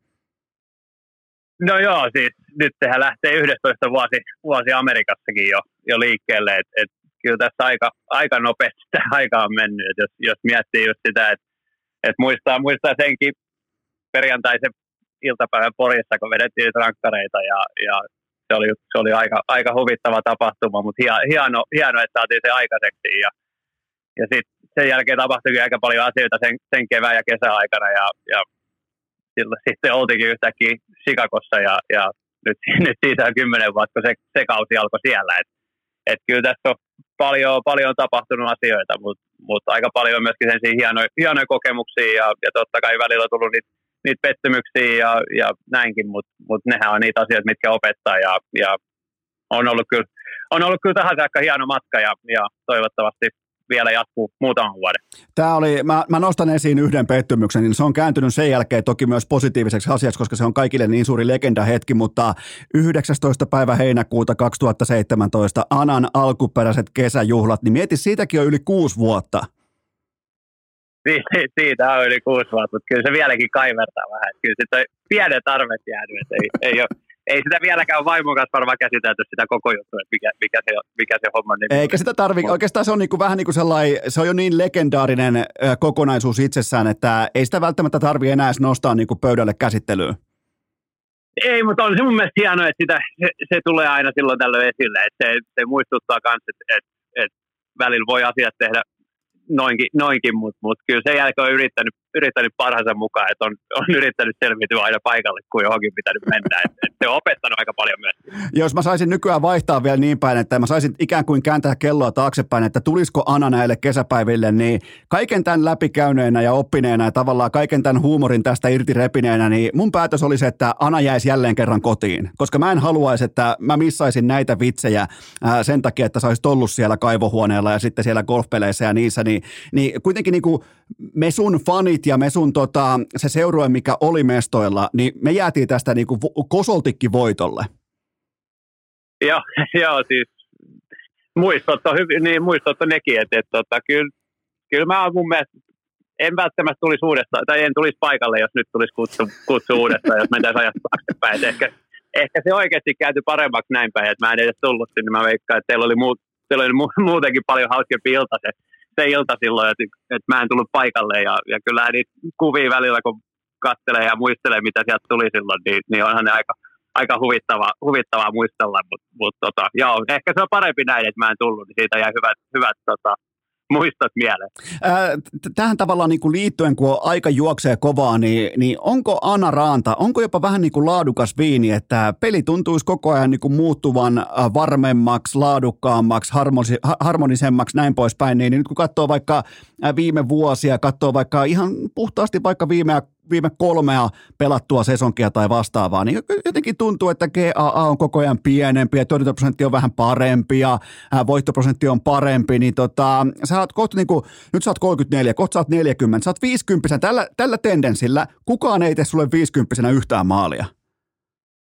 No ehkä se on ihan hyvä, että sitten ei varmaan enää pelatakaan myöskään, niin kukaan ei voi tehdä niitä Mutta tota, joo, siis siis mä sanoisin, että nämä, nämä viimeiset kaksi vuotta varsinkin tänne, kun Karolana tuli, niin, niin se ehkä, silloin tuli ehkä semmoinen vähän niin kuin uusi, uusi elämä tähän niin kuin jääkiekkoon myöskin, että et, et oli aika, aika raskaat, raskaat viimeiset pari vuotta siellä silloin Arizonassa ja, ja ehkä se sitten niin se, olisiko, oliko se toinen vuosi silloin, kun meni, meni polvisäpäleiksi melkein heti alkukaudesta ja missasi koko, koko kauden sinänsä silloin ja, ja sitten sen jälkeen ei oikein saanut enää, enää askelmerkkejä kohdalle siellä ja, ja kyllä se, niin se, se lyhennetty kausi, silloin se korona, koronakausi, niin, niin silloin alkoi tuntumaan, että onko tässä niin enää mitään järkeä, että löytyykö sitä paloa enää tähän, tähän hommaan ja niin taisteluun ja, ja näin. Ja, ja sehän meni se kesä vähän niin siis miettiessä ja odotellessa ja, ja sitten kun vapaiden agenttien markkinat alkoi, niin sitten tuli Karolaina esiin ja, ja se oli jotenkin niin semmoinen, että et, et jos ton tason jengi haluaa mut, mut sinne, niin, niin, niin kyllä mä ainakin haluan lähteä katsomaan, että mihin, mihin rahkeet riittää. Ja, ja sen jälkeen on kyllä ollut niinku siis, siis uusi semmoinen niinku palo löytyi tähän, tähän hommaan taas. Ja, ja totta kai kun tulet hyvään joukkueeseen, voittavaan joukkueeseen, niin että se haluaa olla se, se palanen, mikä sitten mokaa kaiken ja, ja näin, niin, niin ehkä tuli semmoista lisää, lisää semmoista näytöhalua kanssa, että mä pystyn, pystyn pelaamaan niin todella hyvässä joukkueessa ja pystyy olemaan se ratkaiseva tekijä silloin tällöin ja, ja voittamaan niitä otteluita joukkueelle, niin, niin, niin varmaan se on myöskin se auttanut siihen, että, että tilastotkin on parantunut. Onko toi, on, mä, mä en yritä kaivaa mitään otsikoita tai mitään muuta höpöhöpöä, mutta kaksi vuotta sitten kun puhuttiin tästä asiasta, niin silloin se oli ehkä vähän niin kuin sensitiivinen, mutta nyt kun tavallaan ottaa perspektiiviin nämä sun äskeiset sanat ja näin poispäin, niin onko se Arizona kuitenkin vähän sellainen pelaajien tilapäinen hautausmaa, että jotenkin siellä niin kuin jotenkin siellä vaan mielellä tuntuu kaikilla pelaajilla, että se jotenkin lähtee vähän niin kuin alamäkeen ja sen jälkeen kun ne tulee pois sieltä, niin ne alleviivaa sitä, että miten siinä uudessa paikassa on hyvä hengittää, niin, niin onko tämä vaan pelkkää niin kuin kehäpäätelmä vai onko se jotain ihan, ihan totuutta taustalla? No, no ehkä siinä voi olla, voi olla molempia hiukan, mutta, mutta mä sanoisin, että, että aina kun me pärjäämme, aina kun me ruvettiin pärjäämään jäällä, niin, niin sitten tuntui, että sieltä tuli aina jotain, niin kuin jää ulkopuolelta tapahtui jotain, että, että niin varsinkin – lähdettiin silloin kuplaankin pelaamaan niitä, niitä playereita, niin, niin oliko se viikko aikaisemmin GM, GM lähti ja, ja sitten kuplaan ja, ja niin kuin kaikki on vähän että mitä tässä nyt tapahtuu. Ja, ja tiedätkö, että se oli vähän semmoista, niin kuin, että aina kun tuntui, että niin kuin jäällä, jäällä hommat niin kuin parantui, niin, niin sitten vaan jotain taas tapahtui ja, ja tuli jotain ihan ihme, ihme juttuja, mutta mut se, että, niinku, että kyllähän se niinku harmittaa loppuun, että ihan, ihan huikea paikka asuu ja, ja se, että niinku, siellä on kuitenkin se potentiaali, mutta se vaan, että se hallikin, niin, niin loppujen lopuksi ihan väärässä paikassa. Se edellinen, edellinen halli, niin ihan väärässä paikassa loppujen lopuksi. Että et mm. sekin niin rakennettiin sinne sitä varten, että et, et Jenkkifutis-areenaa siinä vieressä, että siitä tulisi semmoinen urheilu, urheilupaikka, mutta mut se on vähän vaikeampaa, kun Jenkkifutiksessa pelataan kuimat 8-9 kotipeliä ja, ja me pelataan 41 peliä, niin, niin ei ne, ei ne Jenkkifutis-fanit välttämättä sitten 40, 41 kertaa tailgeittaamaan ja pitämään hauskaa sinne, sinne meidän peleihin sitten taas. Et, Joo, ei se, se, oli, niin, se ei toiminut kyllä yhtään. Ei, ei siis, ja, ja niin kuin muutenkin siis, siis Glendale, ja, ja jos mietitään, että siellä on, siellä on niin Scottsdaleissa asuu, asuu suurin osa niin kuin just tämmöisiä, missä mekin asuttiin, niin siinä meidän naapurustossa asuu varmaan niin kuin 70 prosenttia oli niin kuin Kanadasta muuttaneita niin kuin niinku perheitä tai, tai ihmisiä, että et, niinku, nehän oli kauheita jääkiekkofaneja ja, ja niinku, nehän tuli vaan sitten katsomaan aina ne pelit, kun Toronto tai Montreali pelasi meitä vastaan, niin ne oli ainut pelit, mitkä ne tuli katsomaan, että ne sanoi, että ei ole mitään järkeä, että, että ensiksi ollaan seitsemäs neljään töissä ja sitten sen jälkeen ajat kotiin ja, ja sun pitäisi lähteä melkein saman tien, kun automatka kestää tunti 20 minuuttia sinne hallille ja sitten taas oot 11 aikaa illalla kotona ja sitten aamut pitäisi mennä taas töihin, että ei, ei niin kuin arkipäivin oli ihan mahdoton mahdoton yhtälö, että lähdettiin meidän pelejä, pelejä katsomaan. Mutta mutta totta kai olisi hienoa, jos se sai, sai, saataisiin toimimaan siellä, mutta mut nyt se näyttää ehkä vähän, vähän taas huonommalta, kun se uusi hallihankekin meni vähän niin kuin puihin. Toi, halli, toi, niin toi, halli, hallipointti on, toi hallisijaintipointti on muuten hyvä siinä mielessä, että nyt kun oltiin vaikkapa Stanley Cupin finaaleissa ja asuttiin Miamin puolella, mutta matsit on totta kai Sunriseissa Florida Panthersilla, niin, niin kyllä mä sanon, kun sitä lähtee höyläämään 41 kertaa vaikka sitä matkaa autolla, niin kyllä tietää höylänneensä. Että kyllä se on, ne on, ne on vaativia kilometrejä. Sitten kun se heittää sinne jonkun hurrikaanisateen tai jotain muuta vastaavaa ja siellä jumalauta hyvä, että ei haita lennä siellä keskellä hurrikaania, niin, niin kyllä mulla jäisi, vaikka tykkään siis Parkovista ja tykkään äh, Kätsäkistä ja tykkään siitä porukasta katsoa niiden lätkää, jotka sviippasteet suoraan 4-0, niin en mä sinne lähtisi joka päivä katsoa niiden kotipelit. Kyllä se hallin sijainti, niin ky, kyllä se on aina, se on yllättävän tärkeä. On se ja siis sehän on just, just mekin muutaman joukkueen kanssa ollaan niin yövytty Fort Lauderdaleissa siellä, siellä rannalla ja sitten lähdetty poliisisattuessa, tiedetään, että muuten ei edetä peliä. Et, et, et, muuten pitäisi lähteä niin paljon aikaisemmin sinne jo, että et sitten se se bussimatka puolitoista tuntia sinne hallille. Et, et, et jossain, jotkut paikkakunnat on semmoisia jo, että et, niinku hotelliltakin, jos mennään johonkin, niin tuntuu, että se kestää puoli tuntia tai 45 minuuttia. Ja, ja sitten taas jotkut on semmoisia, että hotellit on ihan siinä vieressä ja ja näin, niin, niin kyllä se iso, iso juttu on, että, että täällä kestää parhaimmin päivin 10 minuutin koko ajan kotoa pelihallille ja vartti harkkahallille, että, että kyllä sekin niin tekee aika paljon muutosta, että kun istut sen puoli tuntia päivässä autossa, kun meet hallille ja takas, niin, niin se on yllättävän iso muutos verrattuna siihen, että istut joka päivä puolitoista tuntia jo kolme tuntia autossa, niin, niin kyllä sekin kroppakin tuntuu hiukan edeltä sen jälkeen. Sä oot aika hyvä kuvailemaan asioita, niin kuvaile aina mulle vähän sitä, että miltä se Arizonan uunituore liikuntasali näyttää, koska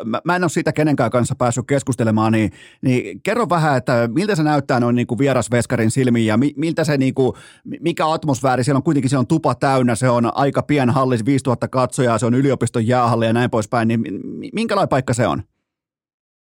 No siis se oli, totta kai se oli, oli aika, aika mielenkiintoinen paikka, kun mentiin sinne ja, ja aamureenit vedettiin ja siellä ei tietenkään yhtä ihmistä silloin, niin tuntui, että, että niin kuin oltiin just, just jossain, jossain reenihallissa reenaamassa ja sitten mennään pelaamaan iso halliin. Ja, mutta niin just pukukoppitilat ja kaikki tommoset oli ihan viimeisen päälle, että et okay. niin melkein, melkein parhaimmasta päästä, parhaimmasta päästä niin NHL-tasolla ja et, et siihen oli panostettu kyllä. Ää, siis olihan se ihan hauska. Me pelattiin mun mielestä, olisiko perjantai-ilta, kun pelattiin siellä, niin siellä oli, siellä oli hyvä tunnelma ja hyvä fiilis, mutta mut, mut jotenkin se, tietenkin se peli, peli oli nopeasti sillä meidän hallussa koko ajan, niin, niin kyllä se aika nopeasti myöskin sit laantui se, se tunnelma. Mutta mut ihan semmoinen niin yksi peli kauteen, niin ihan hauska, hauskahan se on jo on, mutta mut kyllä se ehkä vähän sitten kanssa se, se oli mun mielestä just siirtorajan jälkeen heti seuraava peli, niin Arizonalta oli lähtenyt puolet jengistä, jengistä pois ja, ja niiltä tuli niin vahvistuksia AHL just, just ennen peliä, niin, niin, ehkä se vähän niin se koko pelin taso sit niin meni, meni kans niin alas, niin, niin sitten se fiilis kanssa lannistui aika nopeasti, kun me, te, me saatiin tehtyä alkuun pari maalia, niin, niin ei se sitten kuitenkaan ollut enää mikään semmoinen mikä semmoinen madhouse, että et, tota, mutta mut ihan hauska semmoinen kokemus pitkästä aikaa pelata niin noin, noin pienessä hallissa ja noin, niin kuin, että että se niin kuin yleisö on ihan sun, sun niin kuin vieressä siinä, niin olihan se ihan, ihan hauska, mutta mut sitten taas kun se lannistui aika nopeasti, niin sitten se meni taas vähän siihen, että, että ei tämä nyt mikään semmoinen, semmoinen ehkä suurimpia elämyksiä jääkiekkorintalan myöskään Okei, okay, mutta kuitenkin annoit ihan hyvän arvosanan tuollaisena, säkin oot kuitenkin niin kuin isomäen veteraani, niin sulla on vähän perspektiiviä paskoihin halleihin, niin, niin, tota, niin tota, oli muuten ihan, tar, oli ihan tarpeeton puukko Porin suuntaan, mä rakastan Poria, mutta siis tota, yllättävänkin korkea arvosana, koska silloin oli paljon somessa kaikkia kuvia tai jotain twiittejä siitä, että täällä ei taso riitä, niin nyt on Antti Rantaan puhunut ja kertonut, että se liikuntasali itsessään on ihan riittävä, mutta hei, yksi välikysymys, ää, ootko te tehnyt, Ana? Oletko tehnyt liikaa takakyykkyä, koska tuntuu, että sun housutkin ratkeaa perseen kohdalta kesken torjuntaliikkeiden, niin onko, onko liikaa lihaksistoa haitarin puolella? Joo, se oli, se oli, se oli semmoinen venytys, että se tuntui, että olisi ollut vanhat hyvät päivät ja mennyt johonkin häitte, häitte tanssilattialle siinä kello, kello 12, keski, keskiyö kello 12 ja kauhean vauhti päällä ja menet sanomaan sanomaan kaiken, että mä teen nyt spakatin näiden puvuhousujen kanssa, niin se näytti ihan samalta, mitä, mitä ennen vanhaa tehnyt, tehnyt tanssilattialla, mutta mutta en mä usko, että se siitä johtuu, että se oli vaan, se oli vaan ehkä semmoinen, että ne on kaksi vuotta vanhat housut, että niissä alkoi olemaan parasta, parasta päivää mennytkin ehkä. Et, et, et siitä tuli yllättävän huvittava tilanne, kun ei, ei mullahan ei ollut niinku hajuakaan, että, et niin kävi. Ja sitten pelin jälkeen voitettiin se peli, niin ainut mitä kysyttiin multa oli se, että miksi sun housut repes, että, että oliko ne liian piukat vai mikä meininki. Mutta mut, mut nämä uudet säännöt, kato, niin joutuu vetämään slim fit housulla, housulla kun, kun pelaa täällä, että ei, ei saa mitään, mitään enää olla liian isoa, isoa niin, niin sit jos jos sattuu olemaan hyvä jalkapäivä, niin sitten voi revetä. Se on, muuten, se on muuten upea sääntö, että veskareista, veskareita riisuttiin pois se koko panssarivaunu siitä ympäriltä ja ne joutuu pitämään niin kuin about itsensä kokoisia niin sanotusti vaatteita päällä, niin, niin se on vienyt, tämä on mun mielipide, se on niin kuin näin kuluttajan silmin, se on vienyt NHLn jääkiekkoa eteenpäin huomattavasti.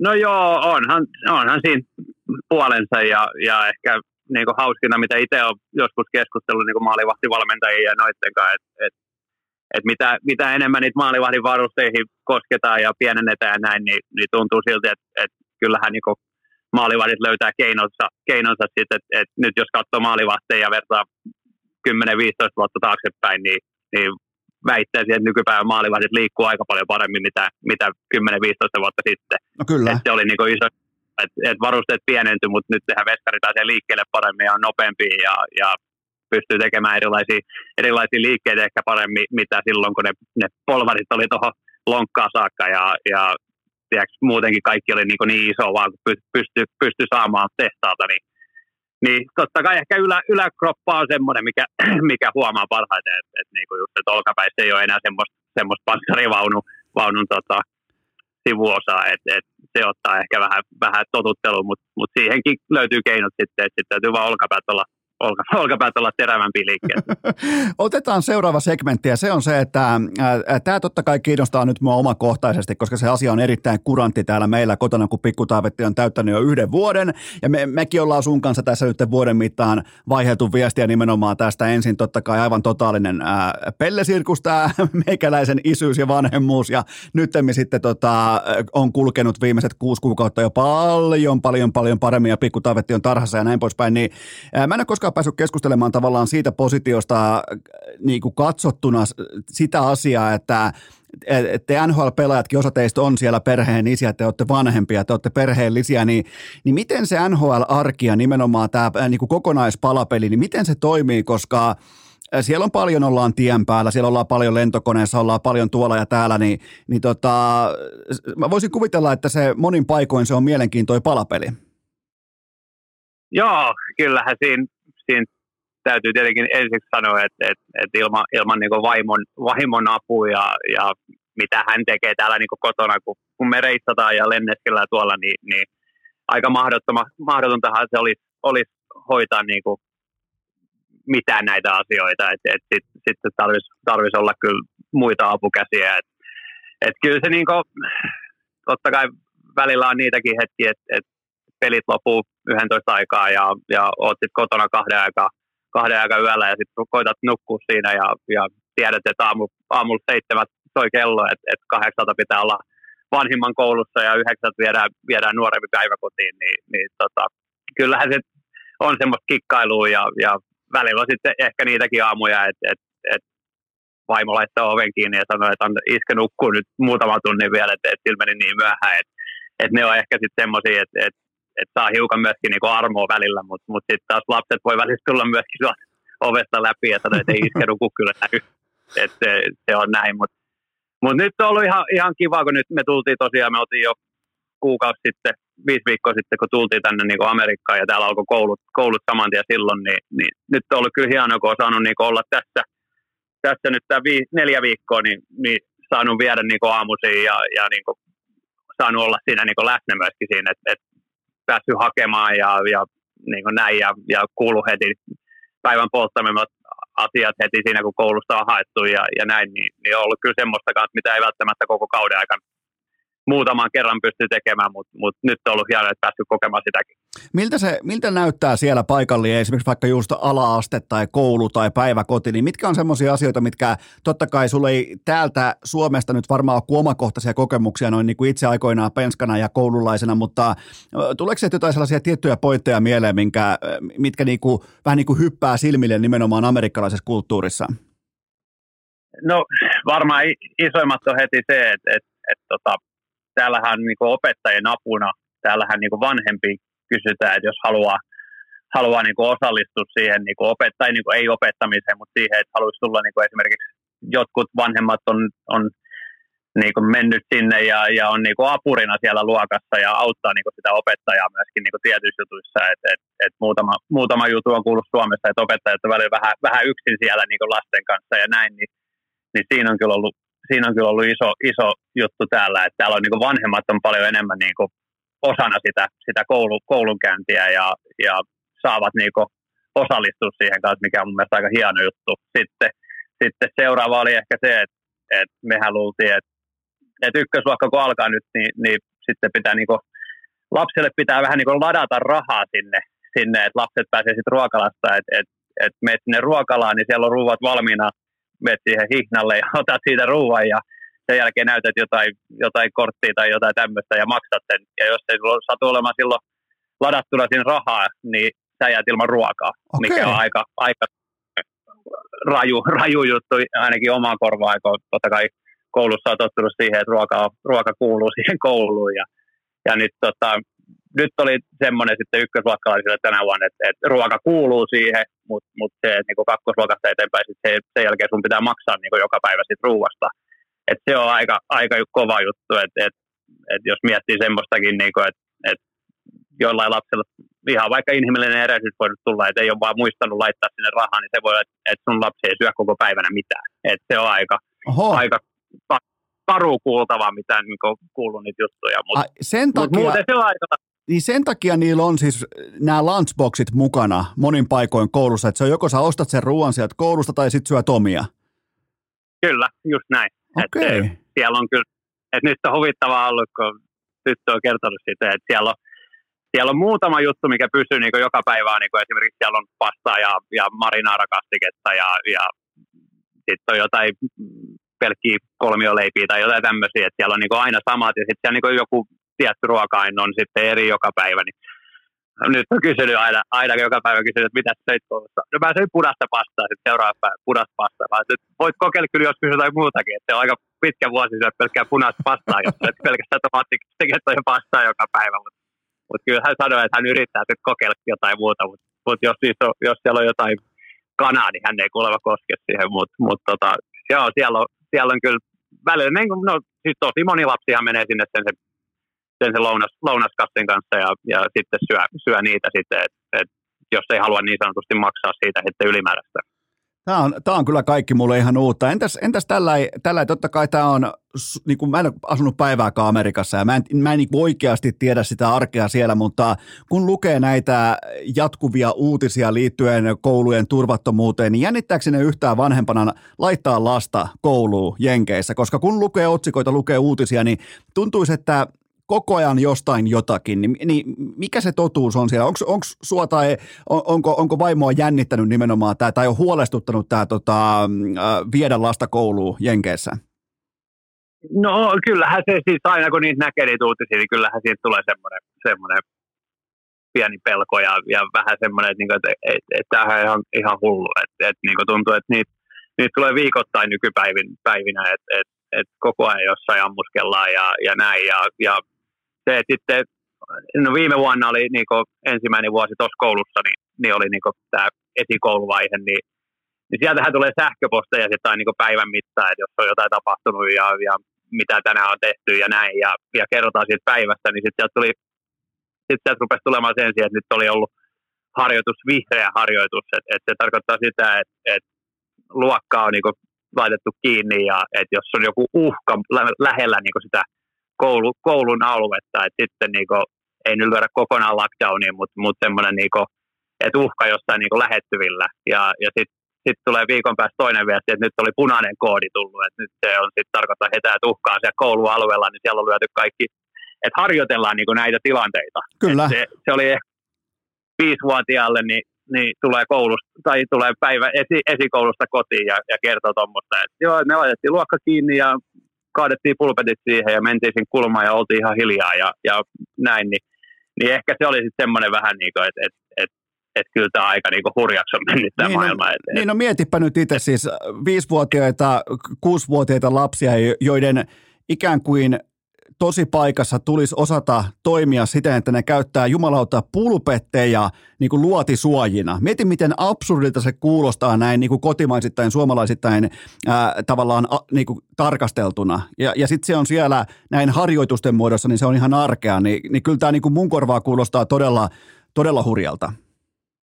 On siis, se on ihan, ihan semmoista, mitä niin ei, ei itse edes osannut, voinut edes niin käsittää, että tämmöiseksi tämä menee, että tämmöistä on, mutta mut se, että et, et se on pakko, pakkohan niitä on sitten niin harjoitella, että et, et kun se, sen tiedostaa, että se uhka on, on olemassa, että semmoinen on tapahtunut kuitenkin jo liian monta kertaa niin tässäkin maassa. Ja, ja täällähän oli mun mielestä, olisiko viime vuonnahan täällä oli, me oltiin pelireissulla, niin ei nyt mikään kouluammuskelu ollut, mutta täällä oli niin siis noin 50 kilsan päästä meistä, niin täällä oli niin jahdattiin jotain, ketä oli ampunut, ampunut jotain ja, ja sitä seurattiin sitten uutisista ja, ja niin kuin, et, et, et kyllä tämä niin kuin, kyllä tämä kaiken näköistä tapahtuu ja, ja tuntuu, että niin koko ajan vaan menee huonompaan suuntaan toi, toi että missä, missä ammuskellaan ja, ja mitä tapahtuu milloinkin. Et, et kyllä välillä niin tuntuu, että ei välttämättä edes haluaisi katsoa uutisia, kun tuntuu, että, että koko ajan tapahtuu jotain kamalaa. Joo, ja ainakaan täällä niin kuin meillä päin täällä uutisissa, niin ei, eihän tänne enää yllä edes otsikkotasolle, jos ei ole tiettyä määrää, mikä kuulostaa siis todella brutaalilta ja todella niin kuin karmealta, mutta eihän siis muutaman ihmisen ammuskeluita enää edes raportoida. Ja se on, se on tällä hetkellä faktuaalinen tilanne ja on todella sikäli traaginen ja huolestuttava tilanne. On, on että et, kyllähän se niin tässä, tässä just on, on, kun on kolme- ja kuusi-vuotiaat tuossa kotona, niin, niin katsoo, tai miettii sitä, että ei tämmöisen maailman lapsia, lapsia me kasvatetaan, mutta mut sitten taas koittaa, koittaa sitten löytää niitä positiivisiakin puolia tästä elämästä ja, ja, ja näin, mutta mut on, se, on se kamala, kamala luettava ja et kyllä se niinku sydän särkyy, kun lukee niitä, niitä uutisia, että missä on, missä on niinku nuoria, nuoria ihmisiä ja no, minkä ikäisiä vaan, mutta niinku, et, et varsinkin kun on omat lapset koulussa täällä, niin välillä näet niitä, että on, on kahdeksanvuotias tai, tai joku ollut, ollut uhrina, niin, niin kyllähän se on ihan hirveätä. Tää, tota, me, me, me ei, sen verran voi paljastaa kuuntelijoille, että me, meidän tarkoituksena ei ollut keskustella tästä asiasta, mutta en voi kuvitella myöskään toista kotimaista nhl jolla olisi tämä sama perspektiivi ja sama valmius ja halu keskustella näistä asioista kuin sä, joten, joten tota, tämä on niin kuin tavallaan, tämä oli hyvinkin harvinaislaatuista materiaalia, mitä nyt käytiin läpi, niin mennäänkö, mennäänkö takaisin vaikkapa jääkiekkoon? Mennään jääkiekkoon. Mennään jääkiekkoon. Tuo, tuo vielä kysyä, että tämä mua kiinnostaa. Totta kai te, te liikutte perheenä, siellä on Maisaa ja siellä on tota, kaksi lasta ja sitten on vanhemmat ja näin poispäin. Niin tämä mua vielä kiinnostaa, että kumpi tällä hetkellä tuntuu enemmän ikään kuin kodilta? Onko se siellä, onko se täällä Suomessa vai onko se sitten nyt siellä raleissa vai miten, miten ikään kuin, vähän niin kuin jos koko perhe saisi demokraattisesti äänestää, niin, niin missä on koti? No siis se on hauska aina, miten se menee. Et, et kauden, kauden loputtu, kun lähdetään Suomeen, niin, niin lapset on vähän sillä niin että no voidaanko me ottaa nämä kaikki lelut sit mukaan, että et, et, kun Suomessa ei ole kuitenkaan mitään, ja sitten on niin kuin, että Suomessa varmaan saman verran tai enemmänkin niitä leluja.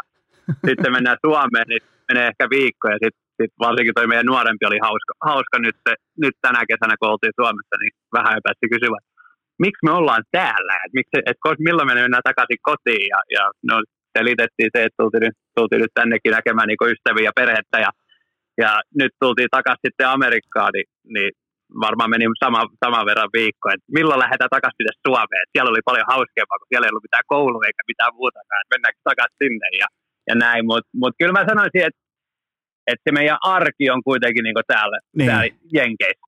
Niin. Että se, se on tämä iso, iso juttu siitä, varsinkin noiden noi lapset, kun menee tuon kouluun ja, ja näin, niin, niin kyllähän tämä tuntuu niin enemmän kodilta ja että niin kuin, tämä meidän niin kuin, normaali elämähän on niin kuin täällä Amerikassa.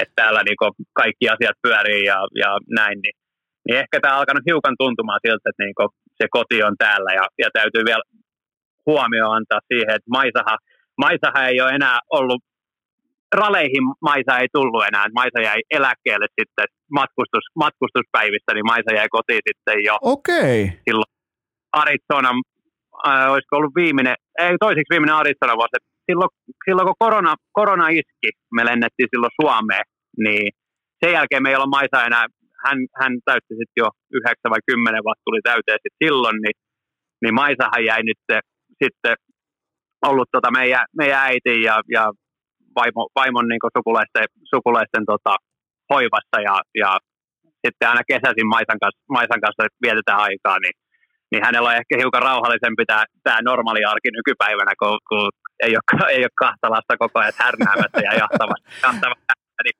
niin annettiin Maisallekin pieni, pieni breikki ja hän on, hän on oikein tyytyväinen tähän uuteen, uuteen valintaan. Ma, Ma, Maisalla on ollut hyvin erikoinen koiran elämä, kun on nähnyt jättimäisiä kaupunkeja, lentokoneita ja muita, niin, niin a, a, mä sanoisin melkein näin niin kuin koira, tällaisena koiraromantiikkona, että Maisa ansaitsee tämän. Ehdottomasti tämä, tämä niin kuin jotain, mitä, ää, minkä Maisa ansaitsee tämän kovan grindin jälkeen. Vähän niin kuin eläkkeelle siirtyminen nyt sitten Su- Suomeen joka päivä kivat napit kupissa ja oikein tuoretta vettä ja kaikki. Eikä varsinkaan ne kersat koko ajan nykymässä hännästä, niin, niin tota Maisa, tällaisena niin kuin alkuperäisenä Maisa-fanina, niin tota, tämä tuntuu hyvältä. Mutta Ana, ää, mennään, mennään siihen jääkiekkoon ja kerro tästä, että Teidän veskariosasto näyttää tosi vahvalta. Siellä on todella tasainen kolmikko kasassa, joista yksi on totta kai sitten muita selvästikin nuorempi, mutta sulla oli parhaat numerot runkosarjassa tästä kolmikosta ja Andersen otti sitten playereissa ehkä vähän komentoa siihen ja pelasi todella todella hyvin, niin, niin mikä on tavallaan nyt niin kuin lähtökohta? Onko pöytä kaikille ihan puhdas? Onko vähän niin kuin kilpailu siitä, että kuka on ykkössonni?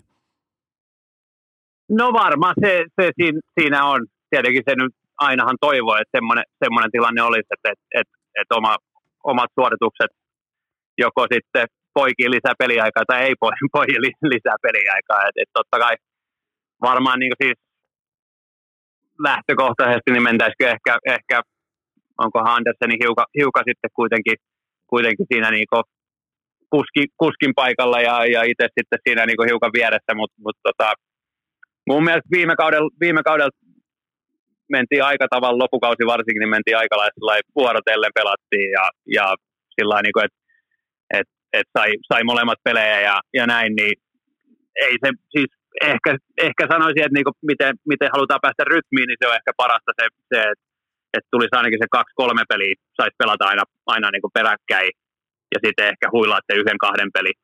Sitten taas se, että kun pelaat yhden pelin ja, ja sitten taas huilaat seuraava, niin, niin joo, saat, saat enemmän pelejä ehkä, mutta mut niin kuin, tuntuu välillä, että sä et pääse niin yhtään siihen rytmiin kiinni. Et, et, et välillä on niin kuin, ehkä se just ensimmäinen kausi, kun oli täällä Karolinassa silloin, että et silloin pelasi just sillä pelasi yhden peli viikkoa ja sitten Andersenin loukkasi loppukaudesta ja sen jälkeen olikin, että no niin, että pelaat kaikki pelit. Niin siihenkin meni yllättävän kauan sitten taas siihen, että et, et se ei ole vaan se, että pelaat sen yhden peli, voitat sen peli, sitten tulee kauhean fiilis siitä, että hei, tämä meni tosi hienosti sitä peliä, tai häviät sen peliä, ja sitten tulee taas se toinen, toinen puoli.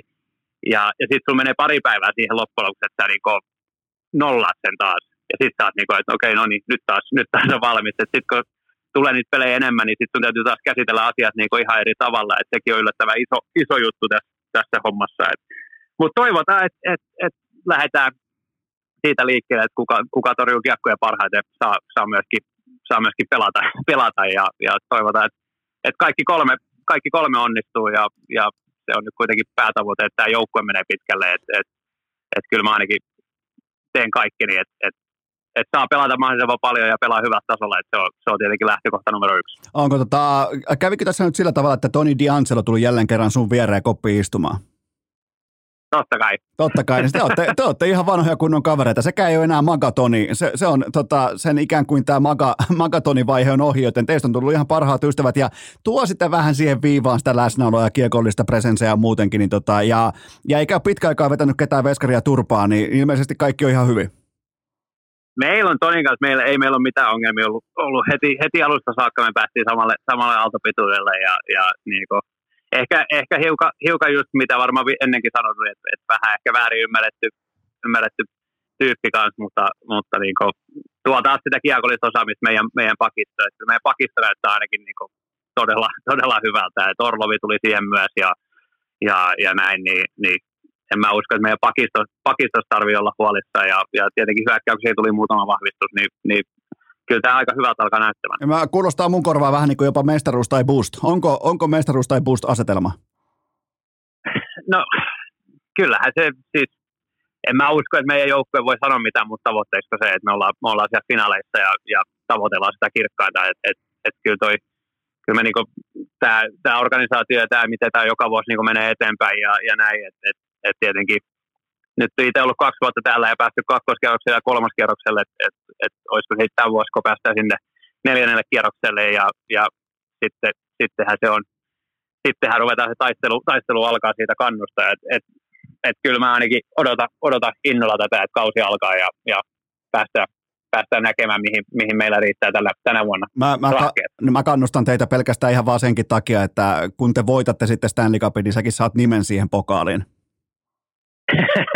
No sitä, sitähän ollaan tässä, tässä nyt muutama vuosi yritetty, yritetty ja, ja kyllä se, niin kyllä se sitä, sitä just silloin, silloin 2015kin niin koitti, että, et, tai mietti, miettinyt jälkeenpäin, että et, et kyllä mä niin haluaisin Stanley Cupin voittaa myöskin niin, että et on siinä niin pelaavassa kokoonpanossa ja on siinä, on siinä ratkaisevassa roolissa. Että totta kai siis, jos voitaisiin Stanley Cupin, niin, niin rooli kuin rooli kelpaa, mutta mut, mut olisi ihan olla myöskin se se henkilö siellä maalisulla, ketä, ketä se viimeisen torjunnan tekee ja, ja saa heittää kamat sinne, niin, niin ne on niitä ehkä niitä haaveita, mitä aina on ollut. No kerros tästä nyt totta kai, kun tulee, tämä mua niin kuin sinällään kiinnostaa, miten, miltä tämä asia näyttää Veskarin silmin, tämä on myös viimeinen kysymys, niin äh, kohtahan kaikki NHL sampuu samalla tavalla kuin Conor Bedard, eli ne vetää kiekkoa oman kroppansa suuntaan ennen sitä laukauksen releaseä, niin, niin on, onko tämä niin iso asia, miten nämä nykypäivän Matthews, Bedard kumppanit, miten yrittää jekuttaa Veskaria tällä niin kuin laukaisukulman muutoksella, niin onko se niin iso asia, koska ainakin vaikuttaisi tästä Bedardista, että, että sen laukaus on jotain täysin hävytöntä.